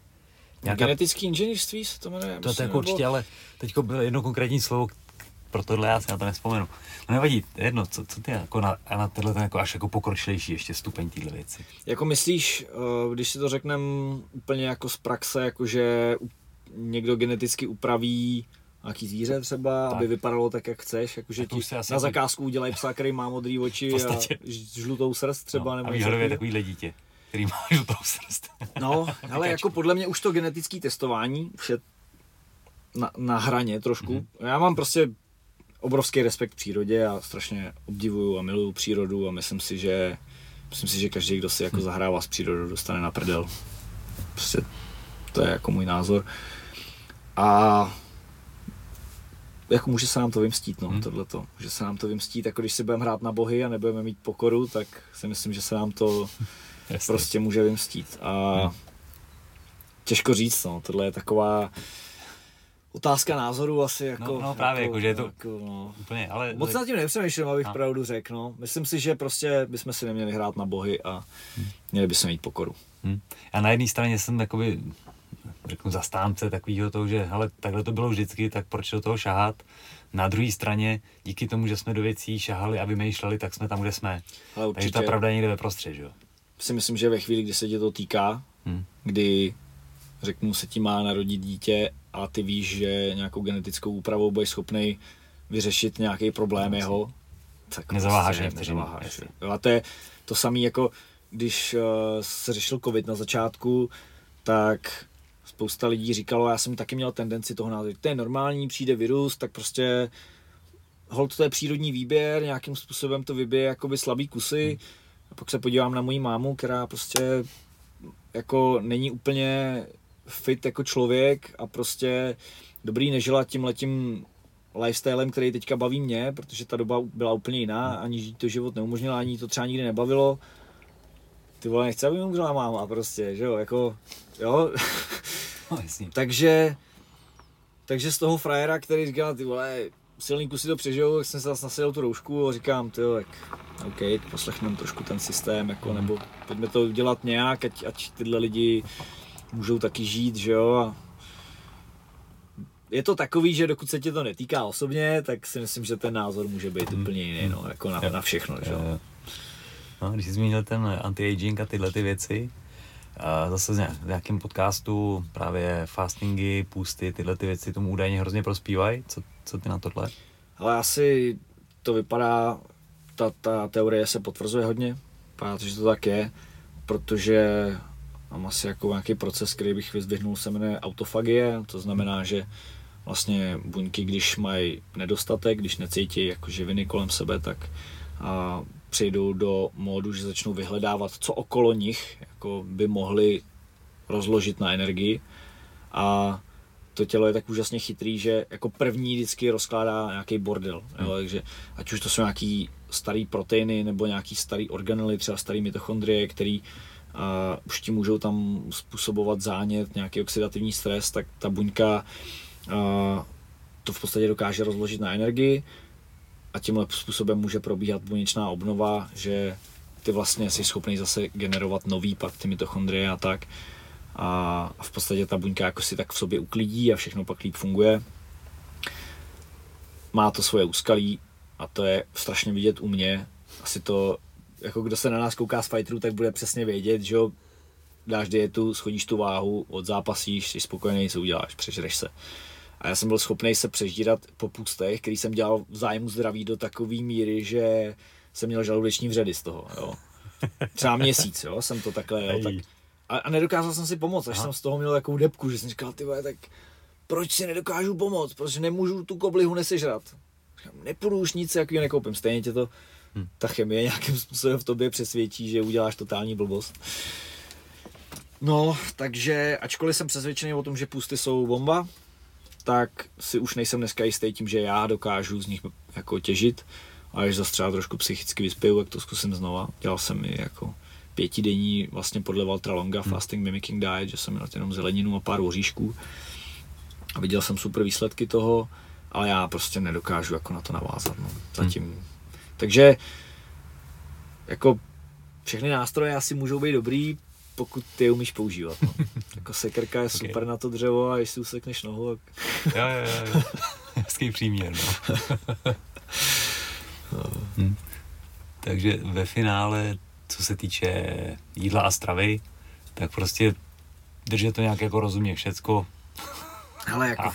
podle mě vždycky je to jak, já nevím, s investicemi. Do čím většího rizika se pouštíš, do čím, čím větší můžeš získat profit, většinou tam číhá nějaký mm-hmm. riziko. Prostě zase si zahráváš s tou přírodou trošku, že jo. Takže a, jako pro mě, jestli teďka to chápu správně, že jako vy, a, chceš, abych řekl, co, co si myslím teďka, že je jakoby OK, tak, že tak. je dobrý, tak a, já si myslím, dnešní době, podle toho, jak teďka prostě z těch poznatků na tom jsem a neříkám pro boha, že se to nezmění, může se to změnit prostě. Kdybych neměnil své myšlení, tak budu prostě stagnovat. Tak, a to se děje, protože se o to zajímáš a vyvíjíš se, tak. takže to je v pořádku. Tak, jako a řeknu, že to zkoumám třeba 10 let, jo, tak si myslím, že je dobrý jíst bílkovin tolik, abych byl schopný držet nějaký trošku zvýšený množství svalové hmoty a ne víc.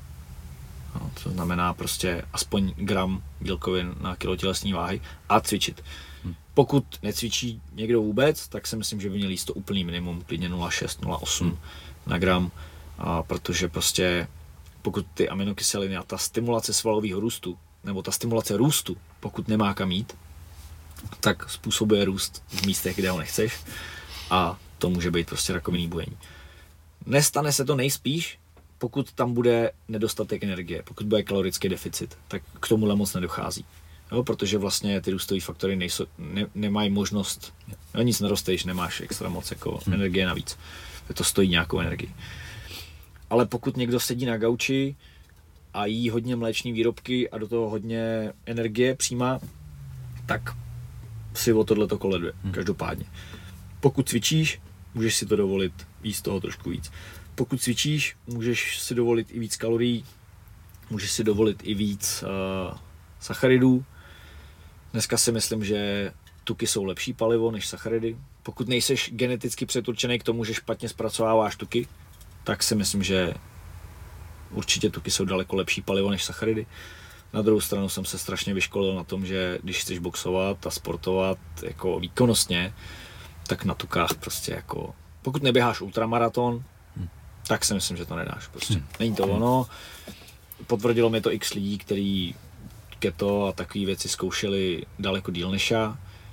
Ale i přesto já dneska jsem v bodě, kdy chci, až se vrátíme s Davem z Ameriky, tak chci jít do keto, protože já prostě vím, že když jim sacharidy, tak uh, mě to dělá dobře, to je super, dělá mi to dobře, chutná to skvěle, těstoviny, ty vole, že to je bomba. Mm.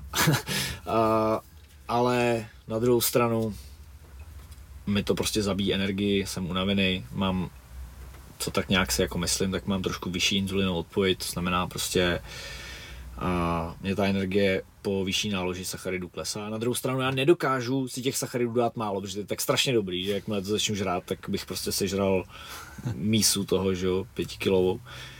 Takže já mám vyzkoušený, že pro mě lepší palivo jsou tuky, A ty sacharidy podle chutí občas třeba. A bílkovin chci držet spíš míň než víc. Jenom, jak říkám, tolik, abych dokázal držet nějakou svalovou hmotu, která mi zase pomůže regulovat ten metabolismus. A samozřejmě je to dobrý, že jo, teď jsem úplně chcíplej, protože zase hubnu na zápas, ale jsem i rád trošku větší a nechci, aby moje přítelkyně vedle sebe měla nějakého chcípáka, že jo. Správně. prostě jako není dobrý pocit. Určitě ani pro ní. A no, a co je prostě super, je uh, nejíst noc, protože to strašně nabourává jako spánek a jsou nějaký cirkadiální rytmy, na kterých jedou jako nejenom tvůj mozek, ale všechny buňky v našem těle jako jedou na nějakým cirkadiálním rytmu, včetně bakterií ve střevech, takže to tělo nějakým způsobem očekává, kdy mu dáš najíst a mělo by mít od toho jídla taky nějakým způsobem volnost, by to mělo být v nějaký rovnováze. A pokud jíš před spaním, já mám třeba problémy s pálením žáhy, že jsem to strašně dlouho dělal, jsem jet před spaním.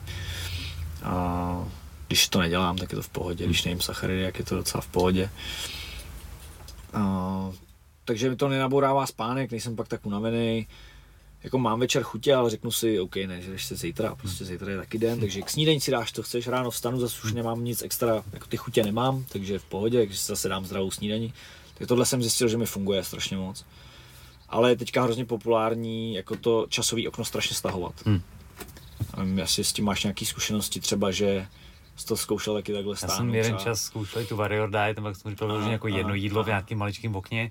Vlastně to docela šlo, byl jsem překvapený, jo. ale teďko více jsem na nějakých osmi hodinkách, no. ve kterých jako, ale s tím je mi dobře. Ale pokud to jako, já si myslím, že pokud to člověk zvládá a sedí mu to, hmm. že to je fakt jako fajn, pro mě 8 hodin bylo strašně málo. Já hmm. jsem pak měl takový hlad, že zase už jsem se nedokázal ubránit věcem. Takže teďka jedu nějakých 12-12 a vyhovuje mi to a je to jako dobrý. Já vím, že by bylo lepší je 10-14 nebo 8-16, ale vím, že to nevydržím. No. Takže když to nevydržím, tak to ve finále není lepší. Yes. Že jo? Takže prostě radši volím nějaký umírněnější přístup, který ale, jsem ale schopný... i 12, 12 je furt je. jako polovina času, která Přesně tam je, tak. což je super, že jo? A minimálně je to prostě 3-4 hodiny od spánku jídlo no, pryč. Jasně. U mě spíš asi 5, že třeba jako nedokážu spát úplně těch 8 hodin. Hm. A ten spánek je lepší, hm. ráno se líp stává, všechno, jako, všechno je lepší. Hm. Blbý je, že ty víš, je podle mě strašný průser v jídle a celkově zase jako v té společnosti jsou oslavy. Já fakt ty nemám rád oslavy už normálně, protože co se stane, že přijdeš večer někam, kde před tebou to žrádlo takhle sedí. Ty to nechceš jíst, ale je to tam, takže prostě... Já si chodím, chodím na tak málo oslav, že mi to úplně nevadí. To je dobrý, no, to ti závidím. Já mám obrovskou jako rodinu, že teď jsme ještě jako rozvětvený různě, prostě skrz rozvody, že, rodičů a, a tak dál. Spousta jako vlastních a nevlastních sourozenců a teď všechny ty lidi jako máme rádi, že jo, chceme je výdat. Takže přijdeš na oslavu, no a ty to tam před tebou leží a nedáš to prostě, nebo já to nedám, já to nedám, prostě to nejíst ale mě jako hrozně štve, že my jako lidi máme nastavený, že mít se dobře znamená sedět večer a mít tam jídlo a chlast. No, když to zase jako historicky vlastně dává no, smysl, protože ty věci nebyly. Nebylo to, jo. Takže... přesně tak. No. Na druhou stranu teďko je prostě máme, takže bychom si měli být schopni vysvětlit. Že no. ne, jako víc není vždycky líp, no. no. To, je, to je ono. No. Takže jak, já už jsem pomalu jako v bodu, kdy No a to vidějí to ty příbuzný, určitě to vidíš, že prostě z těch oslav odjíždím dřív. Protože chci včas spát. Hmm. Tak mě to i mrzí vůči ním, protože chtěl bych jim dát najevo, že je mám rád tím, že tam zůstanu. Ale na druhou stranu jako mě je strašně špatně potom, když tam jsem dlouho a tam pět hodin žeru nějaký chlebíčky, takže to je vražda, no. jako zas, by, že jo, pokud mají rádi oni mě, jak by to měli chápat, no, já myslím, že to chápou, takže je to dobrý, ale fakt ty oslavy, to je zlo. A když máš pak nějakou každý týden skoro. A teď ten hmm. věk, určitě jsi to zažil taky, že je ti někde mezi 25 a 35 a všichni tví kámoši a vrstevníci se ženěj, mají třicetiny, do toho se jim rodí děti a nezachlastáš, tak nejsiš pořádný fela, že jo? Samozřejmě. Tak prostě... jo, jo, jo. no, tak to bylo těžké a strašně moc lidí jsem odbil a jako svým způsobem je mi to líto a na druhou stranu jako kdybych měl slavit se všema, tyjo, jak jsem mrtvý už dávno. Rozhodně, no. to sedí, no. Když teda tyko díky té naší eh, slavné uzávěře celého státu vlastně nic takového ne, nebylo takhle, ty domácí oslavy samozřejmě, mm, těm se mm. nevyhneš, ale takovýhle ty oficiální velký, ty úplně nejdou, takže vlastně dobrý. Jako. jako na tohle je to dobrý. Mně, mně přijde, že ten covid je na spoustu věcí dobrý na druhou stranu. Jak na všem, na všem špatným je něco dobrý. Jako podívej se, bys se že projít do parku, tam je lidí. Hmm. Jako potkal bys v době, kdy se všechno mohlo tolik lidí v parku. Lidi no. najednou prostě pochopili, že jít ven jako je fajn, jo. Hmm. Ale jako i na ulici prostě kolik lidí, protože jsou zavřený hospody, nemůžu sedět tam, tak prostě jdou venku, ale jdou, jo, což je prostě už najednou o 100% víc pohybu, než měli předtím, yes. to je skvělý. Navíc jako další věc, o které jsme se třeba nebavili, je pobyt na denním světle. Yes. To je prostě potřeba, na to jsme se vyvinuli, jsme prostě hmm ten organismus je na to stvořený a není to jenom o vitamínu D, jo, je to o nějakým zase synchronizaci toho cirkadiálního rytmu, o tom, jakou vlnovou dílku světla vnímáš ráno, přes poledne, odpoledne, večer. A ten sluneční svět v tobě a, produkuje, nebo umožňuje ti produkci spousty jako dalších věcí, než je vitamin D jenom. My možná tomu vitamínu D připisujeme až moc, jako z hlediska hmm. toho, že to je vlastně způsobený pobytem na slunci a je tam ne, produkce různých dalších imunoglobulinů a tak, jako má to vliv na strašně moc dalších věcí, takže a tak člověk to cítí, že když se projde do přírody je krásně, tyva, tak prostě jako je ti dobře, že jo. Tak eh, to je, to je určitě jako věc, kterou vidím strašně pozitivně na tom a doufám, že nám to nějakým způsobem zůstane po tom covidu. To jsem zvědavý. Jsem jako hodně zvědavý, bylo by to hrozně super. Mm. Bylo by fajn, kdybychom se jako naučili ve svým eh, časovým plánu tomuhle tomu ten čas vyhradit. Vím, že v tom kolotoči, v jakým žijeme, že je to tak, není no. to úplně snadný. Ale je to zase investice do zdraví prostě, no. Já si myslím, že nás čeká taková nějaká jako revoluce, když vezmeš, že byla nějaká zemědělská, pak nějaká industriální revoluce, že vlastně to lidstvo furt dosahuje jako nějaký vyšší a vyšší produkce, tak jestli nechcípneme všichni na tohleto, na ten náš pokrok slavný, tak si myslím, že aspoň se to děje v těch vyspělých zemích, že se začneme najednou dívat jako víc na věci, jako je well-being, na ekologii a tak dál a začneme tohle to víc řešit. Přijde mně, že je to super, jak se dostává do těch médií, že no, o vitamínu D neslyšel před pěti lety nic a čet prostě, jak to je strašně důležité. Říkám, ty, to je, ty lidi o tom nevědějí, teď všichni umřem, že nebudeme mít Dčko prostě, než, než se to ty lidi dozvědějí, tak bude po nás. A no to naštěstí je tak rychle, ale teď už to je, že jo, se podíváš pomalu do jakýkoliv média, tak jsou to žaví novinky, lidi to zajímá, chtějí hmm. o tom číst. Jo, to, tohle jo. Takže to Na druhou stranu mě teda furt jako mrzí, že zas, už to vlastně přes rok, co se jako tenhle, tenhle stav u nás děje a aspoň co já vím, tak žádným jako velkým médium neproběhla informace, můžete tomu předcházet tím, že se budete víc hejbat, budete líp jíst, a to tam prostě jako ta informace tam jako není nikde hmm. jako daná. Všude je, měj roušku, měj dvě roušky, ale není tam neje buď, s buď tak silnej, prostě, no. buď tak silný, aby tě to nesundalo. No, no, což je to nejlepší, co můžeš udělat, a nejenom proti covidu, ale proti všem věcem, které se dějou, no, že? Jasně, jasně. Tak to mě jako mrzí, no. že to tohle to nezděluje ta autorita. To si myslím, že slyšíme. nás to jako štve všechny, no. Hmm. Tohle to, ale já nevím, jestli s tím dá něco dělat, no, jestli jako... Nevím, nemám na to odpověď a to je, to je fakt jako hrozně frustrující no. záležitost pro nás, jako co děláme ve fitness, že jo, hmm. a v tomhle, že na druhou stranu, jako fakt, kdo to nechce, tomu to nenacpeš. Takže ne. mě, mě, víš, co mě mrzí, a viděl jsem to strašně moc na sobě, jo. I vzhledem k tomu, že jsem ti říkal, že vlastně když mě řekli, že budu mít zápas, tak jsem říkal, že to vůbec není možné, že já se vůbec nevidím jako někdo, kdo by vůbec někdy mohl zápasit, že hmm. vlastně jsem měl pomalu zakázaný tělocvik, zbytečně bych řekl, uh, že já si myslím, že lidi si nemyslej, že by mohli něco dokázat. Že spousta lidí jakoby se nevidí jako někdo, kdo, a to vidíš, když trénuješ, jako hmm. takový ty lidi úplný hobíky, jo, kdo hmm. nepřijde, že chce závodit, tak mu řekneš, ale jde ti to docela asi šikovný, tak co třeba jako někdy nějaký zápas a ty lidi nechtějí vůbec jako soutěžit a nemyslím si, že to je, že by nechtěli. Že by rádi vyhráli, že by rádi si to dokázali. A oni prostě jsou tak přesvědčení, mají ty limitující jako a, přesvědčení v sobě, že na to nemají. Že oni si myslí, že oni jako nejsou dost dobrý na to. Přitom já jsem si myslel, že jsem jako úplný chcípák, úplně největší sračka. A jako, dobrý, nemyslím si, že jsem byl nejlepší někdy v boxu v Čechách, určitě ne, ale byl jsem první v žebříčku prostě. Jo, Chápeš, jako mně to přijde úplně bizarní, úplně totální jako paradox. A. Že jsem měl napsaný ve zdravotním průkazu dítěte očkovacím, že nesmím běhat na 100 metrů A já jsem běžel půlmaraton, ty vole, jako měl jsem ho docela dobře, jo, prostě jo, jo, zaběhnutý. Jo, jo. A co jsem udělal? Prostě jsem se nasral, řekl jsem, že prostě takováhle sračka prostě nebudu a začal jsem jako něco dělat. Hm. A najednou, najednou, ty jsem někoho porazil na tréninku, říkám, ty někoho, já, já někoho přeperu, ty to je hustý. Kam, kam to až zajde prostě, Aha. dám zápas, ty já vyhraju zápas, to je, to je hustý, ty vole. A pak já jsem trenér, ty vole, najednou. To je, mě normálně, za mnou chodí lidi a ptají se mě, jak mají být silný a zdravý a jo. to je, a prostě fakt to jde, že jo. No, víme to, my to víme, že to jde, ale ty lidi mě přijde, že to nevědějí a já bych to hrozně chtěl říct těm dětem a, a těm lidem, který to nevědějí, že jsem byl na tom úplně stejně jak oni. No, a ještě ty, hůř možná. Já jsem, tam to problém je ten, že ty si do toho ten strašný čas a energii. Že oni, kdyby tomu věřili, že to jde, tak by třeba do toho šli taky. Jenomže možná hmm. jsou tak hmm. přesvědčení, že to nepůjde, že víš, že to berou jako... A navíc ještě další věc je, co mě teda strašně jako sralo, ale možná mě to víc ještě k tomu hnalo, že tě vlastně jakoby diskriminuje nějakým způsobem tvůj kolektiv. Já jsem byl, smyslu? já jsem byl mezi partou kluků, prostě jsme holili trávu a jako a vlastně celý den jsem motal okolo toho, jestli seženem prostě nějakou ganžu, aby jsme se zhulili a večer šli na pivo a měli prostě dostatek trávy k tomu a a já jsem já jsem začal úplně tím, člověče, že když jsem někam šel, tak mě bavil, mě, ne, mě nebavilo, jak to trvalo dlouho, jak jsem běžel.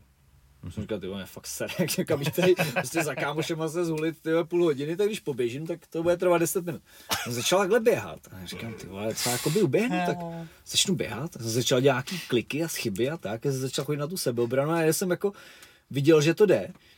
Ale ty kluci, s kterými jsem byl, nebyli, jo, kámo, ty vole, jsi dobrý, prostě běž do toho ale byli, si, vole, si zkoušíš, jako, no. jsi normální zhulka jako my, prostě. jako. to je výborný, ty vole. A já jsem si říkal, jako jo, možná jo, ty vole, možná jsem, ale baví mě to, takže prostě na vás seru a budu to dělat dál. Hustý. No pak přišel kámoš a dal mě, víš, jak tenkrát nebylo, že jo, na YouTube jsi něco pustil, ale přišel týpek s CDčkem a dal ti a tam byly nějaký videa, tam byly nahatý holky a pak tam nějaký rap třeba, že jo, a pak tam byly nějaký highlighty Highlight Ramona Dekra, kámo. Oh yeah. Highlight Ramona Dekra. Víš, na tu, na tu písničku od Eminema. True from Hell. Ty vole, jak já jsem to viděl třeba milionkrát prostě. A jsem na to koukal a říkal jsem si, ty vole, to je masakr, to je, ty vole, to je tak skvělý prostě, to je stroj, ty vole, ten neudělá krok zpátky, to je, to je nastavení, ty vole, prostě tak žral strašně. A říkal jsem si, kurva, kdybych měl deset let trénovat, a byl bych schopný ty vole, jednoho borce trefit vole, kopačkou do hlavy, tak to stojí za to prostě. To je dobrý, ty vole. Yes, yes, Ramon, ty a, a fakt jako, a nakonec jsem vlastně i dal kávočko, ty vole, hajkikem, si, když nechápu, jak je to možný, že vykoupnu asi sotva, vole, popás někomu. No, se paslíkem, nebo co?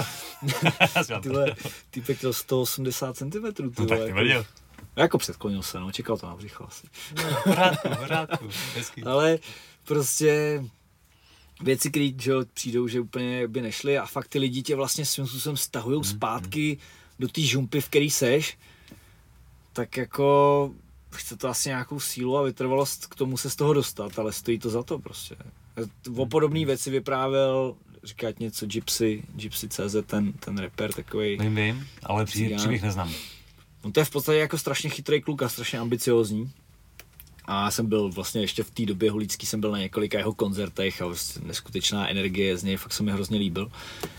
A on vyprávěl vždycky ten svůj příběh o tom, jak on mezi těma cigánama prostě chtěl jako prorazit jako a, a být dobrý a vlastně kvůli tomu, že, že chtěl dělat věci, tak se začal tahat s bílejma a oni ho právě taky diskriminovali strašně ty cigáni, co zkoušíš, na to nemáš, vole, jsi tady prostě s náma a tak. A vlastně on úplně svým způsobem se od nich musel úplně odpoutat na nějakou dobu, aby, aby prostě prorazil. A jednu dobu byl fakt jako úspěšný, že jo, měl písničky v rádiu a tak a, a myslím si, že dneska jsou i o něm dokumenty nějaký, kde on je fakt role model úplně pro, pro tyhle ty komunity třeba strašně se mi jako líbil, že jsem to viděl, říkám, jo, ty vole, kámo, to znám.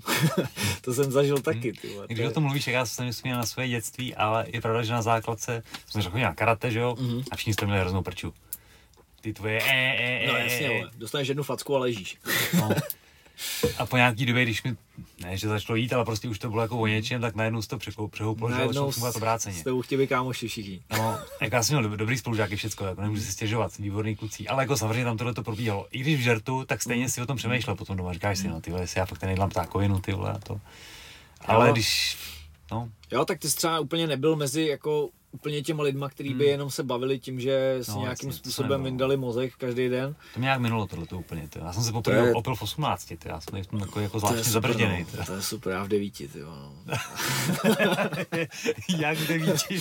no, na oslavě rodiny, ty, já jsem poprvé nějak jsem vyexoval pivko a byl jsem nalitý a pochopil jsem prostě, že to je docela fajn. A pak, pak nějak jako občas se to stalo znova a prostě Jo, jsem taky ten věk, kdy mě fakt nebavilo být střízlivý. Ježíš, to je výborný. No, tak já nebyl jsem střízlivý, no, nějaký roky asi, jako fakt, hmm. že bych třeba byl dva dny, tři dny, jako že bych se nějak ne, to, tak to, to se fakt nestalo asi dlouho, no, takže, takže já jsem fakt úplně mega jako vděčný za, jako děkuju tomu kámoši, co mi přinesl to CDčko s tím Ramonem a, a děkuju, že jsem potkal a tyjo, svý první holky bráchu, který mě dotáhl na sebeobranu a že jsem potkal Hanzáka, rozhodčího, že jo, odborníka, hmm. který mě dotáhl z baru a za klukama prostě a poznal jsem celou tady tu komunitu, hmm. jsem úplně šťastný za to prostě, ten, ten život nabral úplně, úplně jiný směr. Hmm.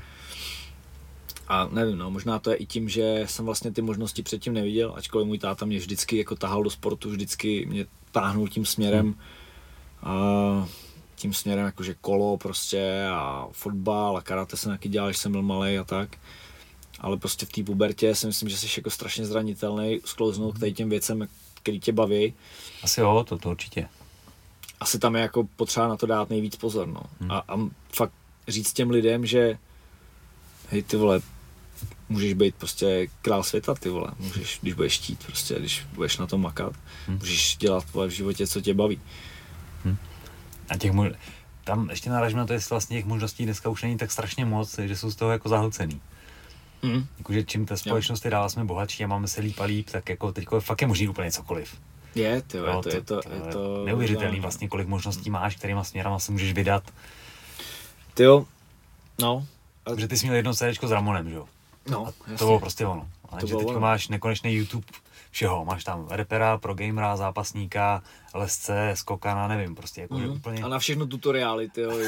jasně, Já si pamatuju, ty no. jsme prostě dělali ty techniky, jako u nás na tréninku, na valetu do tenkrát, jsme uměli kimuru, uh, gilotinu, armbar a double leg takedown. Yes. Podle mě jako jsi uměl tyhle věci, pak jsi uměl dát uh, guard, side, vítěznou, bomby, uškrtit. Nic jo, jako jiného neuměl v podstatě. Akorát Patrik vole, uměl nějaký, nějaký a David vyvážel, uměli nějaký techniky a David tenkrát byl jako nějak mimo. Patrik uměl spoustu věcí, ale podle mě ani sám nevěděl, jak je dělá. a, no a jako se na to přicházeli sami, že jo, jako hmm. první videa na YouTube, z kterých jsem se učil, byly po třech, čtyřech, pěti letech, hmm. nic nebylo, že YouTube byl takový, že než to video začalo hrát, tak už jsme se jít spát. Takže jako jo. dneska to mají v podstatě ty lidi strašně jednoduchý, hm. ale asi jako nej, nejtěžší je najít to přesvědčení v té hlavě, no. Hm, hm, hm. Rozmysle si, co vlastně jako člověk od toho života chce. No. A jako, i kdyby to nevěděl, tak podle mě to chce něco zkusit. A ne přešlapovat, yes, ne, já nevím, jestli se nebo sem, no tak prostě se nějak rozejdi a ty uvidíš, ne? Jo, to je fakt, no. To je fakt, že a tam zase máš taky ten strach, že, že jako jestli půjdeš správným směrem, že jo, přitom fakt jako někdy to stačí zkusit a najednou ty jo, jako to je dobrý. Hmm. Jsem tady měl Petra Kotíka, výborný kickboxer, předseda mm. Českého svazu kickboxu a nějak jsme se právě bavili o tom vývoji sportovním a tohleto. A říkal, Eh, o tom, jako, že mohl dělat třeba jako jiný sport nebo něco takového a bla, bla, bla. A ty určitě taky říkám, no já ani náhodou, já jsem takový poleno, že já když jsem jako tady v tom už konečně něco dosáhnul, tak já určitě nepůjdu nikam jinam, protože prostě mě by to zase hodilo úplně strašně zpátky. já jsem prostě levý. No ale jako zase mě přijde, že v těch bojových sportech, když to máš v té hlavě, že dokážeš jako chtít vyhrát v tom a dokážeš přijmout tu ránu a nějakým způsobem se z toho neposrat, hmm. tak to je možná větší talent, než se umět hejbat, jo? Možná jo. Možná jo, no. Ale ten třeba u mě jako, taky jako trval dlouho, teda já jsem začínal s light kontaktem, protože mi to prostě nechutnalo, jako mě, když kluci šli boxeři být, mě jako nebylo dobře, ty To vado. mě ten light kontakt vůbec nepřišel light nikde. No, Vždycky je jsem měl nějaký věc, no. závody, když jsem viděl light kontakt, ty vole, tak tam všichni krváceli z osu, to bylo vždycky úplně brutálnější. A bylo trošku víc, protože vlastně tam jako jdeš s tím, že to vlastně nebude tak špatný. No. A ono to je vlastně skoro stejný jako ten full. No, no, je, to, no. je to jako, jako zvláštní. Přišli nejvíc no. rozbitý ty lidi, jako. No. Protože očekáváš, že to nedopadne, no. Mm. Tak moc. A ono jo. No, no to, tak ty údery, No. které je čekáš, jsou No, nejhorší. jasně, jasně. No. Ale fakt jako, je, musím říct, že není to fakt jako jednoduchý za sebe, když dostaneš dobrou pecku, tak jako pokračovat dál. Mhm. Já mám teda jako vždycky, že když dostanu teď tady prozrazuju nějaký recepty na sebe a mě to je jedno stejně. jako málo kdy se mi povedlo, když jsem dostal fakt jako dobrou, jakože třeba počítání nebo tak, tak se mě povedlo, že jsem jako, ne ty vole, neporazíš mě prostě. Jako párkrát se mi to povedlo, ale většinou to bylo spíš krávo, jako, a to bylo, když už vlastně jsem k tomu byl nakloněný trošku před tím zápasem třeba, jakože jsem viděl v Londýně Florian Marku, že jo, prostě ty vole, albánská jako super hvězda dneska fakt už jako v kickboxu v K1 byl strašně úspěšný, dneska už i v boxu je jako fakt vysoko, dostal od něj, už když jsem ho viděl, tak jsem říkal, ty vole, tohle není dobrý. Pak jsem dostal první bombu do počítání a kterou jsem ani neviděl, jak rychlý, že prostě jsem, jsem nechápal, jak z tak velkýho hovada může být tak rychlá rána. A prostě v tu chvíli už jsem věděl, že jsem prohrál. Prostě jakože a obdivuju ty lidi, kteří jsou nezlomní v tomhle tom a řeknou si ne, prostě ne, ne, tyba, ne, nedáš mě. Já jsem dostal další knockdown a vlastně, když, na to, jakoby, když jsem na to pak vzpomínal, jsem takový hodně nasraný z té prohry, když jsem si myslel, že prohraju, tak jsem jako byl hrozně na sebe naštvaný, že jsem měl pocit, že jsem mohl vstát po tom dalším knockdownu a jako jsem se na to vysral, jsem to v sobě zabalil. Prostě řekl jsem, ty vole, nemám zapotřebí prostě tady se nechat jako zabít, Hmm. hmm. jo. A vezmu si prachy a jedu domů. A i když jsem tam v podstatě s tím jel, že to takhle bude, jak mi z toho jako vůbec nebylo dobře, tyjo. Tak to není jako snad. Já jsem nebyl na sebe pišnej, jako Aha. no. Tyjo. A zase to, to vybírání zápasů pro mě zase jako nabralo úplně nový rozměr, no, jakože. Teď byl Luboš Šudan uh, u mě a za mě legenda, pan zápasník prostě, fakt sekera. To je brutální. A říká, no já bych se jenom chtěl ještě omluvit za ten svůj jeden zápas, já jsem fakt pro prachy prostě. A měl potřebu to jako říct, Má to protože, hlavě prostě. no, Vidíš, přesně. že to prostě, a bylo asi dávno třeba, ne už jako. No jasně, to už jako roky, roky, ale prostě měl potřebu to říct, protože prostě vůči sobě věděl, že tam jede pro ty prachy, jo, no. prostě řekl si, hele, OK, dám takovou dobu, dostal jsem za to hovno, tady můžu dostat pěkný kačky. Mhm, mhm. A stejně to v něm prostě je, no. No jako já na rovinu jako to dělám z velký, jako, z velký části jako pro kačky, ale musím říct, že tomu typkovi v zrcadle jakoby neunikneš jen tak, no, že prostě to pak tam, je to tam, no. Jo, jo, jo. Jako, jo, na druhou stranu si říkám, dobrý, já jsem začal někde ve 24 Hmm. s boxem, tak asi jako těžko to dotáhnu někde na nějaký mistra světa, prostě asi jsem se s tím pobavil takhle hezky, je to, je to fajn. Ale tak bylo asi spoustu pěkných fightů, máš opasek, Jo, jako- to je super. Jako, říkám, je, je toho, došlo to daleko dál, Hmm. než jsem čekal a jsem za to fakt šťastný, ale a, ať jsem si jako myslel, že to bude super, že z toho budu mít dobrý pocit, tak stejně ty prachy utratíš, jo? Hmm. A za chvíli jakoby nejsou, nebo prostě dobrý, dáš do něčeho, co je potřeba, zaplatil jsem fitko s Floriana Marku, Hmm. jsem, vlastně jsem si půjčil prachy na, na to, aby jsme mohli otevřít top atlet, poslední část jsem zaplatil s prachama, co jsem dostal za KOčko od Floriana, takže super, Jasně. ale stejně jako zpětně prostě tam byl ten moment, že jako ty vole, že prostě jsem, vím, že jsem se posral tam a, a to jako sám před sebou si to nějak pokousat, prostě to chvíli trvá, no. Hm, hm, hm. Jako, I když jsem si nikdy nehrál na nějakýho hroznýho chlapáka, tak jako je to, a člověk se poznává trošku. Tak, Jo, no. jo, jo. Taky Ale tom- kurz sebepoznání. Je- V tom jsou ty bojovky ale strašně dobrý. jo, jo, jo. Protože tam prostě fakt jako z tebe najednou vypadne jaký seš, protože ty situace jsou jako vypjatý, krajní, že jo? A, Mhm. a prostě, jasně, občas to prostě zabalíš, no a řekneš si, kurva, já jsem to prostě vzdal, ty vole. Mm. A co s tím? To je pak ta další věc. Ale Jo, tak asi prostě objevil nějaký svůj No, limit no, a no. já si- asi si myslím, že je to hrozně důležitý pak do budoucna jako s tím být OK Mhm. a prostě si říct OK, tak jako chci na tom zapracovat a posunout ten limit někam dál, nebo tady jsou hranice Honzy Maršálka a takovejhle prostě seš a je to, je to fajn a prostě No, ale nebudeš superhero celého vesmíru, ale prostě budeš OK ty sám pro sebe. No, ale, ale víš, že máš hranice, že jo? Což je strašně dobrý. Jo, To, jo, ty jo. No, tak vím, že prostě už jakoby takovýhle zápas v těžší váze, nevím, to by to muselo asi hodně peněz, jako bych to vzal, protože Jasně, no. je to, že to jako nestojí za to. Za, za ty prachy ten pocit jako moc nestojí. Hm, hm. A vždycky obdivuju strašně moc jako lidí, kteří v tom jako ten zájem o peníze mají úplně nulový. To se mi jako, tyjo, fakt se skláním před něma, že se tím nenechají zlákat. Třeba Ondra Pála jako mě říkal, že, že mu nikdy, že ho ani nezajímalo, kolik bude mít peněz za zápas. Že to ani nechtěl vědět. Zajímavý. Ty vole, to je, Ty vole, to je respekt, jako. to je hustý. Jsem se jako ptal, že jo, proč nepokračuje a tak, on mi řekl tohle to a že vlastně říkal, ty vole, ale všechno mám, co potřebuju, moje auto, někde tady chalupu, ale kam jezdím na ryby, mám kde bydlet. Pohodě, nepotřebuju Hm. se kvůli tomu někde řezat a ale třeba asi jako by ten pocit taky v sobě by ho nechtěl mít, tak to, je, to mně přijde fakt moudrý, no. Hm? Jako, jo, jo, jo. To, to, to je moudrý a hodně náročný na vnitřní sílu, protože prostě děje se život a ten není vždycky úplně růžový, že jo? A v rámci toho všeho z toho to ustát je, je hustý, no. Mm. Yes.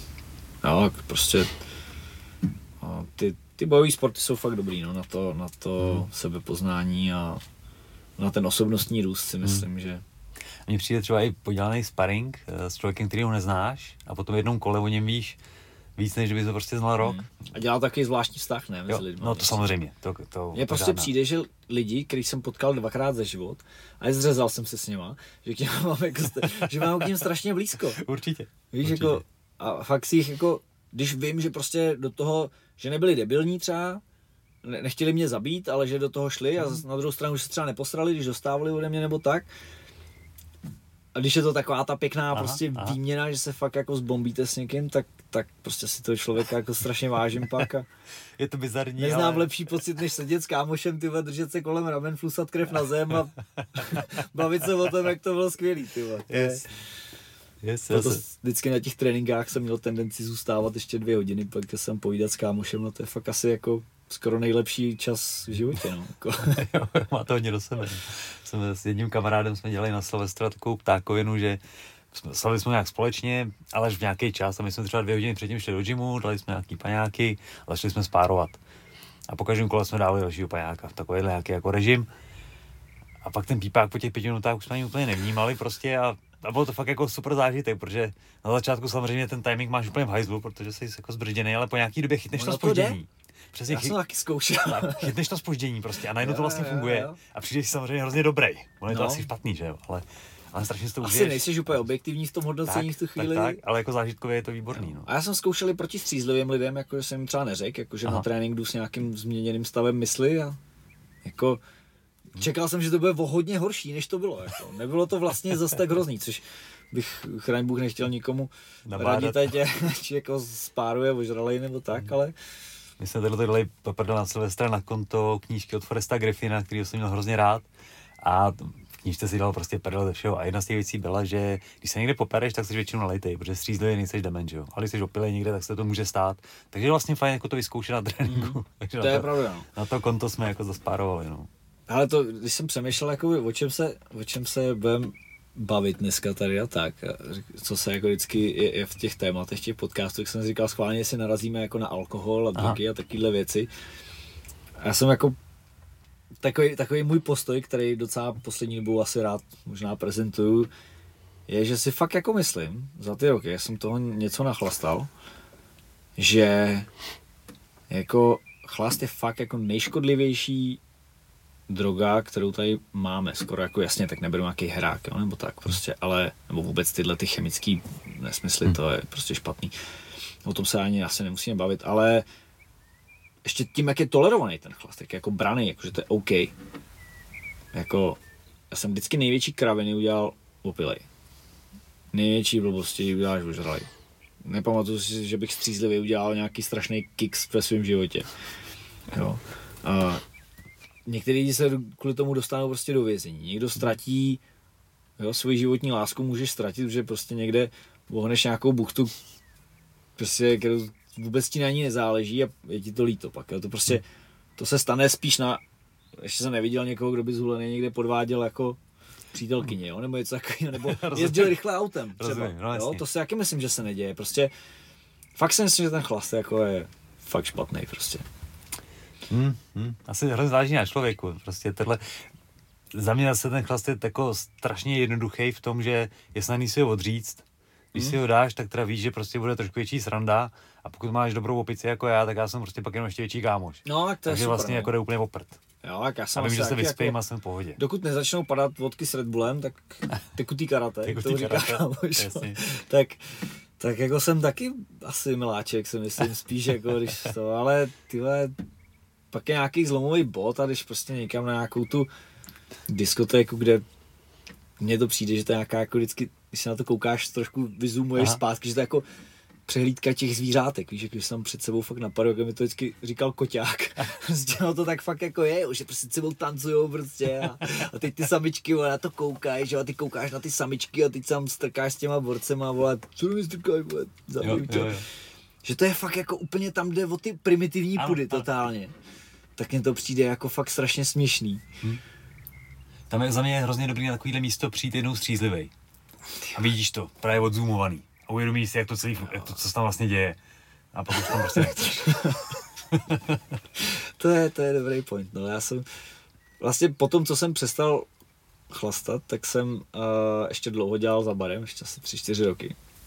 Musím říct, že z práce, která mě neskutečně bavila, se stala úplně noční můra, úplně jako když jsem chlastal s těma lidma za tím barem, Hmm. tak to bylo fajn, tak to bylo, jak kdybys byl furt na party nějaký. Hmm. Sice jsi moc neviděl, že tam ještě většinou skončil měsíc, jsi tam něco dones. Ale jako ne, pak už to bylo dobrý, že jo, pak už mě zvali taky ty lidi spíš a No. tak, ale a najednou pochopíš, že se tam baví ty lidi úplně o nesmyslech, že vlastně ti to vůbec nic neříká a vlastně díky tomu jsem s tím skončil, že jo, protože fakt jako to je strašný to vidět střízlivě, no. Asi budu od víc, proč odjíždím z oslav kolem desáté hodiny, protože to začíná být jako o ničem, no, pak. No, a to, taky jako naučit se prostě včas odejít. No. Zase dobrého pomálu prostě. Já jsme to Ale já mezím po anglicku prostě. Já na to seru, abych jsem hádal s 20 lidma, že tam mám zůstat, že nejsem dobrý kámo, že se ani nezachlastám. Já prostě, hele, Maršál tam najednou není. Hotovo. Já Yes. fakt jako nikomu neříkám, oni, ale oni tu party dají nějaký bez tebe. Určitě to, určitě to zvládnou, jako. To. Yes. Jo, možná by to bylo s tebou lepší, ale prostě, já mám hrozně fakt jako špatný kocoviny, je blbě, jo. A to, to nestojí, no. Tak zabiješ další dva dny, to je škoda. Boxová rozlučka nebo Ondry Fialy rozlučka, ty vole. Mě bylo týden zle, fakt, jako dvoudenní akce, mě bylo fakt týden blbě, prostě to, to, To to no. nejde, jako, ty jo. No. Je pak zase škoda, škoda toho času, který tady máme omezený, tak jako nezabíjet úplně. No. Ne, tak ty zážitky byly skvělý, no, ale Hmm. tak prostě je to někde v minulosti a asi bylo toho dost, svůj rybníček jsem si vypil, takže jsem spokojený. Dobře, jo. E, Máš nějaký koníčky, krom, krom toho, že čteš teda studie, co tě, co tě evidentně baví. Ale Ale asi ne. Vlastně mý koníčky jsou jako moje práce. Hmm. Vlastně trénovat lidi mě baví, vím, že bych to dělal, i, kdyby, i kdybych měl nekonečno peněz, tak bych trénoval lidi, to mě Hmm. prostě baví. Dělal bych sport, to mě baví. A jako snažím se i v, v rámci toho B-sideu, co děláme tenhle projekt, tak se snažím si v tom jako najít spíš to, co mě baví a je skvělý, jak se s Jirkou jo. jak se doplňujeme, že prostě to, co dělám já, mu přijde úplně největší oprus a to, co dělá on, bych já v životě nemohl dělat. Takže to je skvělý. A další koníčky, tyjo, ne, tak taková klasika, no, tak jsem s přítelkyní, že jo, snažím se vždycky s ní nějak užít víkend a tak normálka, no. Teď mě teda baví, v podstatě jsem jako takhle vyženil holčičku malou, takže to mě jako neskutečně baví. Hmm. Je, to je fakt jako, s- se sebou bavili předtím, že jo, skvěle prostě vychovaná, takže a hodná holka, takže jako m- mě baví s ní sám být a najednou vidím takovej ten úplně jiný rozměr života, že můžeš ovlivnit někoho mladého, dát mu něco mu vštípit dobrýho do života. Já se třeba hodně, hodně snažíme, aby jedla dobře, jo, aby prostě chápala, že čokoláda sladká, že to není prostě zdravý a tak. a úplně to má na jednou jinou rovinu, než když to říkáš někomu, kdo to ví, akorát tě na to sere, tak prostě to malé dítě fakt jako je úplně takový tvárný a je schopný pobrat nějaký tvoje přesvědčení. To je hezký, no. I když, I když vlastně to není jako moje dítě, tak ho mám strašně rád. Hmm. to, Tohle je zrovna teda zajímavý téma uh, u dětí s jídlem, protože to je taky evidentně trošku trouble jako v rámci celého světa a i No, naší republiky. Někde vyšlo, že během té korony děti, děti přibrali průměrně nevím, x, x kilo, jakože to fakt není úplně sranda. Hmm. A je to samozřejmě těma stravovacíma návykama, které jsou v těch domácnostech. Že? Je to, tyjo, tak jako těžko dokážu popsat, jaký to je průser. Hmm. Hmm. Taky si myslím, že to je průser. Obrovský. Fakt. Nejenom, nejenom ten, uh, ta strava, ale i ten pohyb a i návyk na ty počítače. Jsem se bavil s trenérama na hokej, tak Láďa Fibiger prostě starý, no, sorry, Láďo, jsi tak starý, ale jako víš, taková ta starší generace těch trenérů mi říká, ale dřív přišli a na ty výběry, kde jsme vybírali talenty, přišlo 60 dětí, všechny byly dobrý, uměli hrát hokej, my jsme z nich vybrali 20 peckových hráčů, který, s kterými jsme pracovali a udělali jsme tým. Dneska přijde 20 dětí a seš rád, když tam najdeš dva, který si můžeš nechat, s tím, že nejsou úplně jako, že se nehejbou prostě úplně tragicky. Jo, a jako samozřejmě děti nebaví dělat to, co jim nejde. Že? jo. Takže jestli vlastně my nebudeme schopní ty děti naučit se hejbat, tak aby jim to šlo, tak je to nebude ani bavit. Mm-hmm. Teď tam je obrovská ta vlastně šikana mezi dětma, nevím, to se dřív, mně přijde, že teďka v každé škole je strašná šikana, že to za nás jako moc nebylo. A vždycky to nějak bylo, tak prostě se zasmál tomu, komu No, něco jasně, nešlo, no. že jo, ale No. tak to dneska se tomu říká šikana, No. tenkrát to prostě bylo normální. On byl jeden ve třídě a buď to, to nějak kousnul, nebo hold prostě to měl blbý. Ale dneska mně přijde, že jako těch tlouslých dětí je Většina. no, většina. A ještě jako v těch víc západních zemích, prostě to je opravdu tragédie. Já nezávidím klukům, který dneska, no já vlastně ani těm holkám nezávidím, jako, když jako si vezmeš, šel na koupaliště, tak každá druhá bába byla pěkná, prostě podíval se, co jako dobrý, dneska ty na koupaliště, já bych viděl mladou holku, která je jako dobrý, tak jasně, každý má nějaký prostě v obličeji, tak každému se líbí něco jiného, ale jako fit postavu, která už si řekl jako, hm, dobrý, tyhle, to prostě pohledáš, no. No, no. Je to, je to těžký, ale asi jako ty standardy se možná třeba snižujou, což může být OK, ale myslím si, že to, že ty lidi nejsou zdraví, je průser a vlastně my nemůžeme těm dětem to zazlívat, protože my jsme jim vytvořili to prostředí takhle. Hmm. Těžký, já nevím, kdo za to může, asi není, to není o tom na někoho si ukázat prstem, ale co já osobně pro to můžu udělat, aby to bylo jinak. No.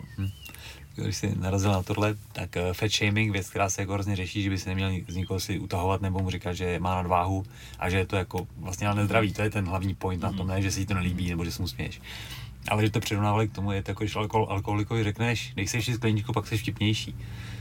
No. A v podstatě mi to přijde jako dobrý příměr. Mně to přijde úplně ujetý, jako my jsme se o tom hodně bavili, hmm. Kili to strašně jako Aha. řešil, řešil v gymu a fakt jako je to vděčný téma, že hmm. s těma klientama vždycky to pořešíme a i ty lidi, kteří tam přicházejí s nadváhou, tak prostě ti řeknou, no teď je to špatný, že jo, že jsme tlustí. Já to vím, že jsem tlustý a sere mě to, proto jsem asi tady, že jo, a Jako nemusíš mít vyřezený A- sixpack, to je jasný, na to se repes. Jasně, ale- ale... ale prostě od určitý míry už je to fakt jako zdravý nebezpečný. A, no. A zase nejsi tady sám, Zase jsme u toho, jaký sebe. dáváš příklad, je přesně tak. No. Jak budeš prospěšný lidem okolo sebe, těžko. No. Druhá věc je, jak, eh, jaký dáváš prostě příklad. Děti stejně pak jako považují za normální ve finále to, co vidí nejvíc okolo sebe a doma. A jaký dáváš zase prostě příklad dál. Já si myslím, že člověk jako na sebe může být vděčný, když si řekne, jo, ty vole, v tomhle jsem dobrým příkladem Hmm. někomu, jako. A když vezmeš ty lidi, kteří se prožrali prostě k tomu nějakému úplně obrovskému rozměru, v kterém jsou, ty vole, jako je mi jich líto, ale no, jako možná mi jich není líto, já nevím. To prostě je to, je to těžký, ale každý by měl mít nějakou sebereflexi prostě. Hold.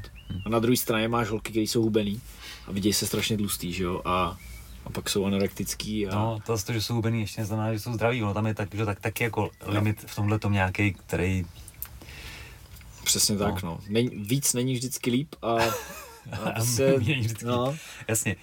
Furt za mě ten motiv by měl být, abys byl co nejfunkčnější člověk, Přesně když to tak. jako řeknu. To je asi to slovo, který se mi jako a asi zase jako, já jsem třeba tím jako fakt posedlej trošku a asi to je taky, že nějaká ta obsedativní porucha, asi by člověk neměl tím být posedlej, ale a vlastně je to možná lepší, než ti to je úplně vykouřený, no.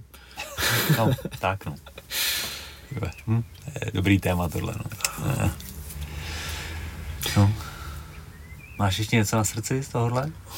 Ty, já jsem normálně řekl snad ještě víc, než jsem chtěl lidsku sdělit. Já jsem se chtěl zeptat, eh, s Buddy máte nějaký ten jakože boxing promotion, něco takového? NBC.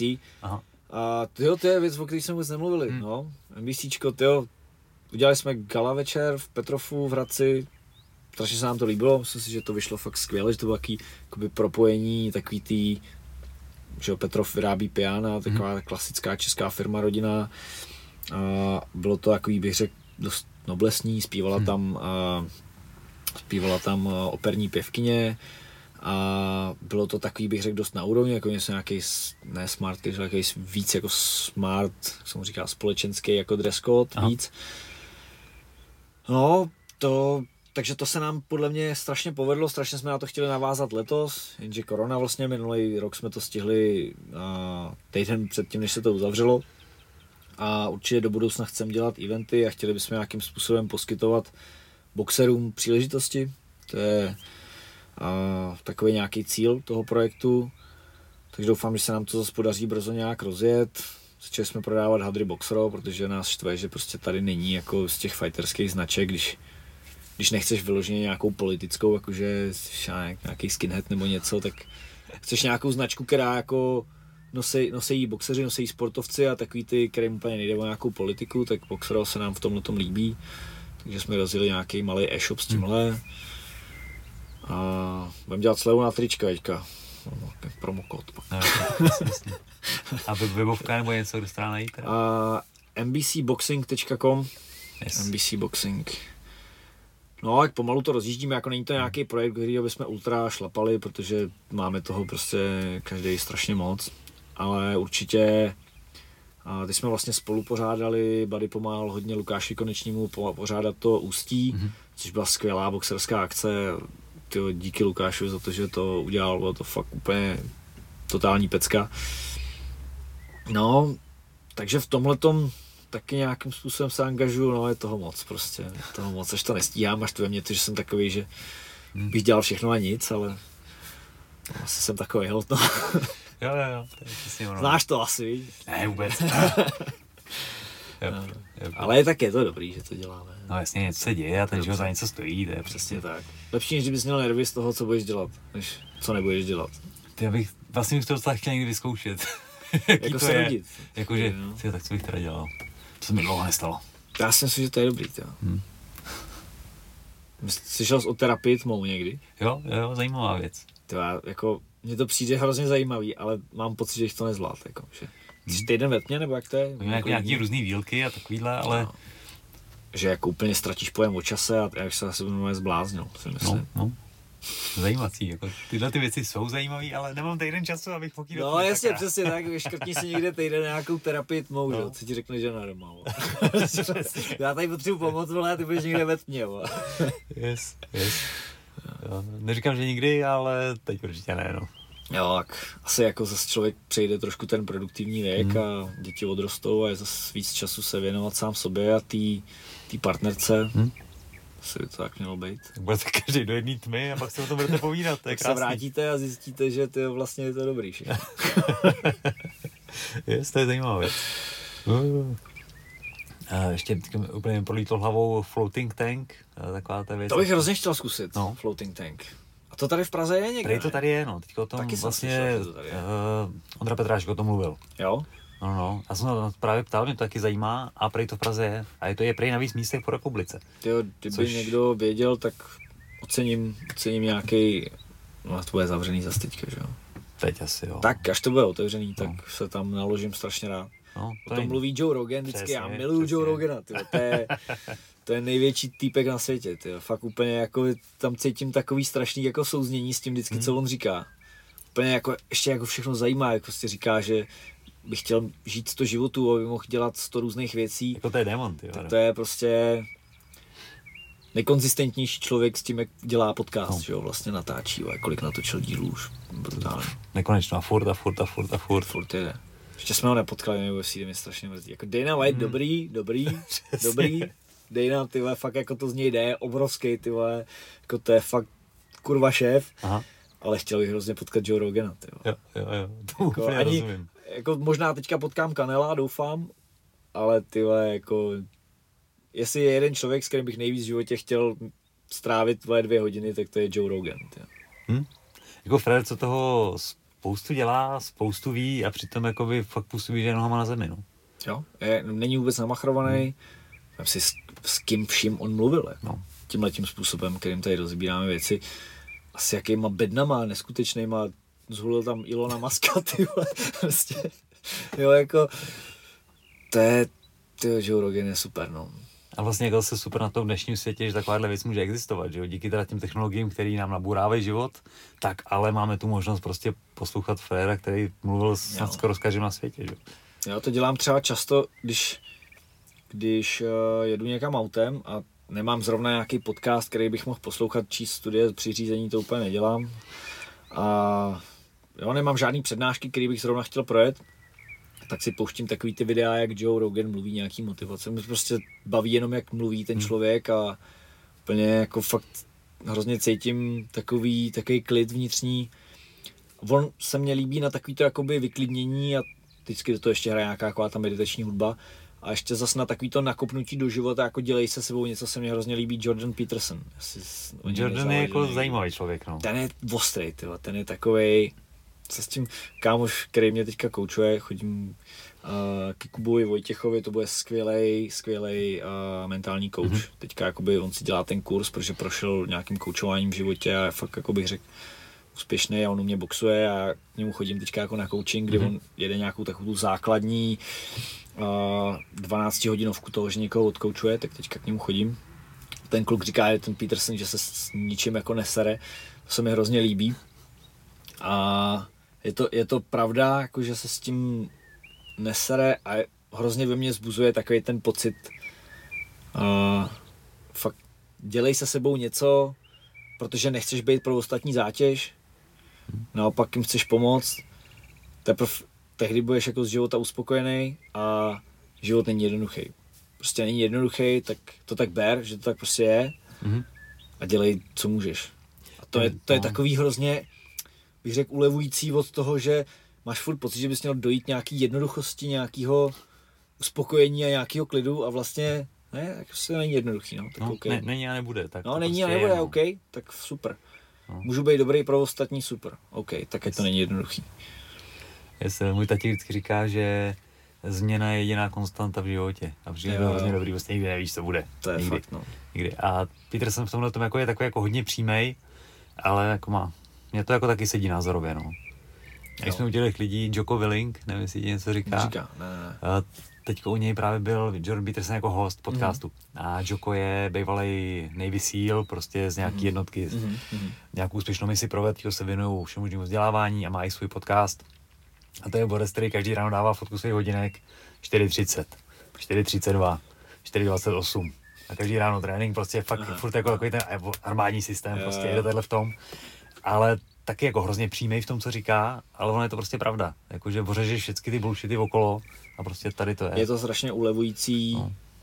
je to strašně ulevující uh, jako pro život si myslím být upřímný a nemuset přemýšlet nad tím, jak vykličkovat s věcma. Hmm. Stala se mě zajímavá věc, než jsem odjel do Španělska, ono to mělo takový jako vývoj celkově i ve vztazích u mě hodně. Po první životě se mě jako předtím se mě stalo, že mě podvedla holka.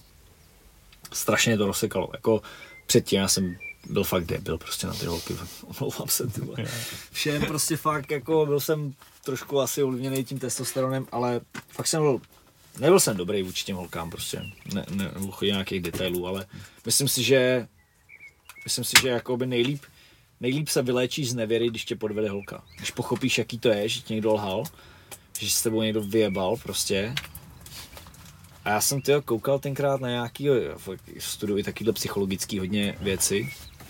A tam někdo říkal o svém tátovi, že přestal úplně lhát. A já prostě od té doby fakt jako, a nebylo to je vůbec jednoduché, jako jsem se snažil totálně, úplně jako ve všem.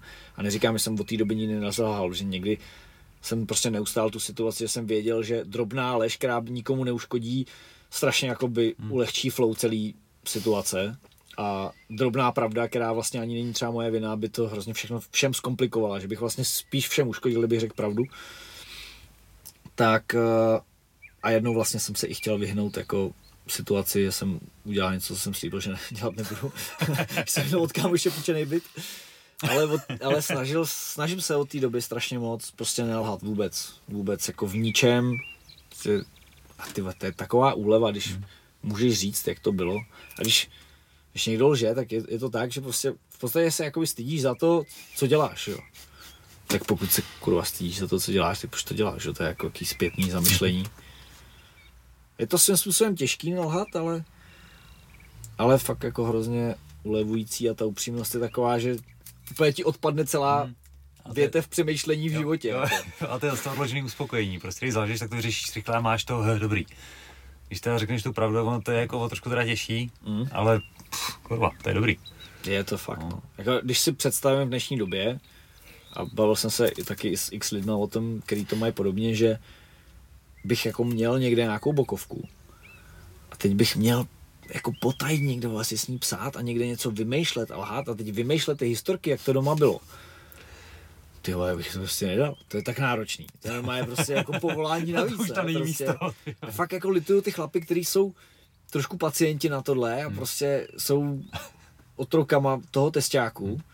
že jo, tohle prostě strašně ti komplikuje život. Hmm. A musím říct, že přesně to přišlo ve chvíli.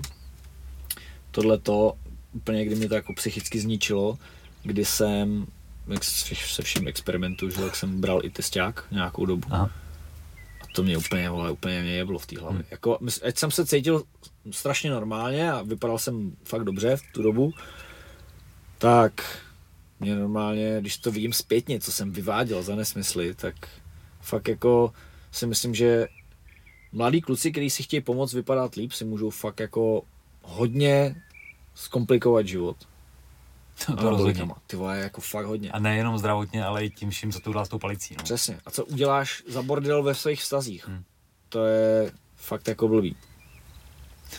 kamarád tenkrát, kamarád, uh, nějaký takováhle věc, že říká, ty já to musel nechat, ty vole, já jsem sednul do auta a já byl nasraný na ten volant, že je kulatý, ty vole. to je laška, kterou nezapomenu. no a ono, jak, taky, jak je takovýhle nárůst, tak přesně zase otupí ty receptory. Hmm. A když skončíš, tak může být zase úplný downfall jo. a z toho alfa samce, který je na straně na volant, tak najednou jsi ubrečená prostě pusina, která sedí hmm. doma nad telefonem a vypisuje bejvalce, jak ti to je strašně líto, vole, co jsi udělal a neudělal. A jo, zase na to koukneš zpátky, když si ty vole, cože. Hmm. Takže jako prostě si pání není dobrý, no. Jako musel jsem si to zkusit, abych to zjistil, že to není dobrý, ale myslím, že to není dobrý. Hmm.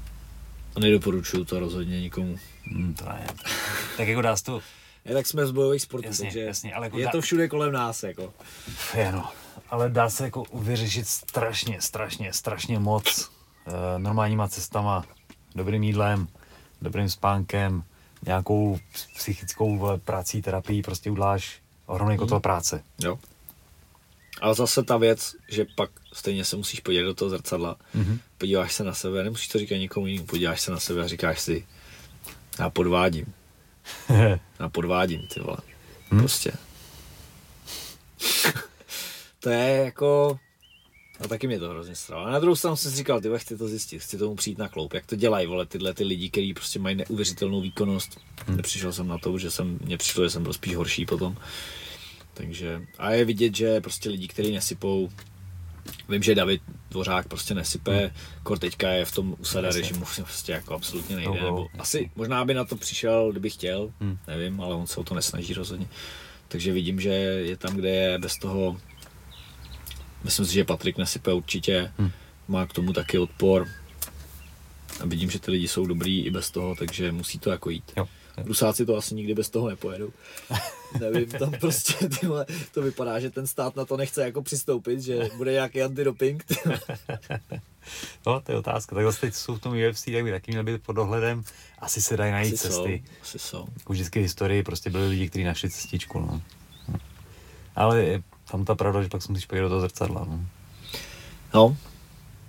Mike Tyson, teď jsme se o tom s někým bavili, měl prej, to, měl prej umělej penis. Když ho kontrolovali jako jak Hmm. hmm. čije do zkumavky, tak měl umělý péro. který mu. Asi jo, no. Někde, někde jsem to, jestli to neříkal Rogan, Aha. možná, nějak, někde nějaký takovýhle jako Ty člověk, který mu věřím, to říkal. A- Mike Tyson měl umělý péro. Takže prostě jsou různé cesty, že jo. A v cyklistice třeba, že jo, to je úplně, když ten příklad toho, jak se jmenuje, Armstrong, Hmm. tak ten, když o tom vypráví, jak to všechno jako dělali, aby to prošlo, neuvěřitelný. A jsem přesvědčený o tom, že ty lidi to furt dělají. Prostě tam ta výkonnost je úplně na neskutečný hraně lidských možností. A teď údajně nějaký uh, cyklista právě po tom, co Armstrongovi odebrali ty jeho vítězství, tak se ho ptali, jestli ho nešte, že ho nedali na to první místo. A on údajně, údajně měl říct, že, že ne, ale my jsme si pali všichni, akorát on byl prostě lepší s tím si páním, tak jako to on byl prostě Hmm. šampion, až teda takovejhle, ale Jo, tak mi to tak přijde, jako že hmm, OK, tak prostě on se přiznal. no, Ani jste mu to jako neprokázali, on se přiznal a teď mu tady všichni budou dávat hate, přitom všichni ostatní nejspíš sypali taky, pokud se s ním nějakým způsobem drželi. no. A jako a nepřiznali se, že jo. Když on teda prej jako údajně někoho, nějakou sestru nebo někoho, kdo ho nasknul, tak jí dotáh úplně po soudech, úplně jako jí poškodil nějak hodně, prej to já už jako dál nevím. Neznám tohle, ale toho příběhu, no. Prostě není to dobrý, no. Jako stejně já jsem naštěstí nic nevyhrál nasypaný, takže dobrý, jsem nemusel se, se dívat do toho zrcadla, jako že jsem to získal podvodem. Naopak jsem prohrál vlastně nasypaný tenkrát s tím Polákem na, na, v kleci tyjo, Hmm. na body, takže, takže dobrý. Hm, aspoň Dostal jsem, co jsem si zasloužil. Vlastně. Super. Vesmír je zpátky v rovnováze. Yes, yes, yes. Hm? Ty vole. Dobrý, Jo? dobrý. Hm? OK. Máme ještě nějaký sdělení pro svět teda? Hmm. Serou mě lidi, kteří nemají rádi kočky. Mám rád kočky. Zajímavý, Ty vole, strašně moc lidí nemá rádo kočky. to je pravda. A já No. jsem je taky úplně nemusel, pak jsme je měli, ale začal jsem je mít rád a moje segra má teďko ty plešatý, ty sfinksky a to chová má je. Dave taky, že jo? Jo, jo, vlastně to, no, to samý. jo. A ty jsou hrozně fajn, ty to jsou nějak půl psí prostě, já to nechápu. zvířata jsou prostě dobrý. Všechny jsou dobrý, jako, no, vlastně.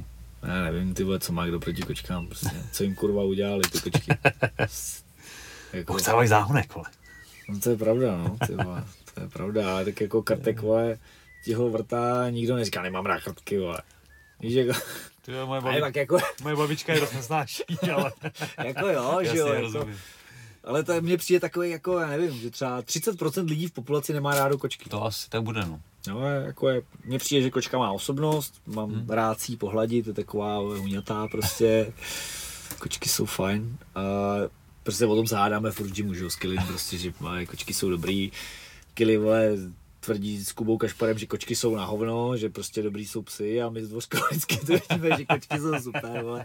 A to je takový ongoing fight tam prostě, ale ne, jako štve mě, nevím, proč to říkáme, ale prostě štve mě, že takových lidí je strašně moc. A ty vole lidi i ubližují jako kočkám, víš, přitom ty vole taková obdivuhodná šelma, víš, jako, To to jak je. je neskutečně obratná, prostě, jaký to je Jako vůbec fakt zabiják, taková malá svině. A jsou strašně silný, ten jsme já jsem No. no. tenkrát byl na očkování. Ty vole, ten si ti nešlo, vzepře. nešlo udržet, ty, a to je takovýhle sráč. Taky, taky jsem držel kočku, no. chtěli jí něco vytáhnout z podvíčka, neudržíš ani No. no. A třeba toho psa, ten prostě jak není tak jako flexibilní, tak ten se jako fakt drží s nás, Jo, když je větší, ty. Kočky jsou no. kileři, ty jo, no. No. Ale se o nich Když- součit, jo. Jsme Jo, měli jo. kdysi trenéra karate eh, Vašek, Li- jo, Vašek Liška se jmenoval, výborný chlapík. A právě studoval pohyb ze všech možných prostě tohle a právě brali příklady ze zvířat. Aha. A říkal, no ale ta kočka, ten odsaz, jak s tím balancuje, to je prostě přesně to, co tady potřebujeme. A fakt jako měl jako krásný příměr, a ten- tenhle ten jsem si vzpomněl teď, Jo. že Jako nich, ten. její pohybový aparát, když to jakoby vezmeš, je fakt obdivuhodný. Jako fakt, fakt je, to, je to dobrý. Ve finále, když vezmeš stejně velkou kočku a stejně velký psa, tak ta kočka ho zabije jak nic, že? Prostě kočka vyhraje. No vždycky. tak jako pes velký jako kočka není pes, teda by the way, Dobře, ale ale když vezmeš velkýho psa, k tomu velkou kočku, nějakýho geparda nebo No. něco, tak jako, píče. no, jak- Vy tam jedete různý diskuze, ty. Kočky prostě dávají víc, ale sorry. Kočky růst. Dobře, ale tak já si děkuju moc, ty. Já Výborný taky moc, ale díky za pozvání. Díky, Super. pane. Díky.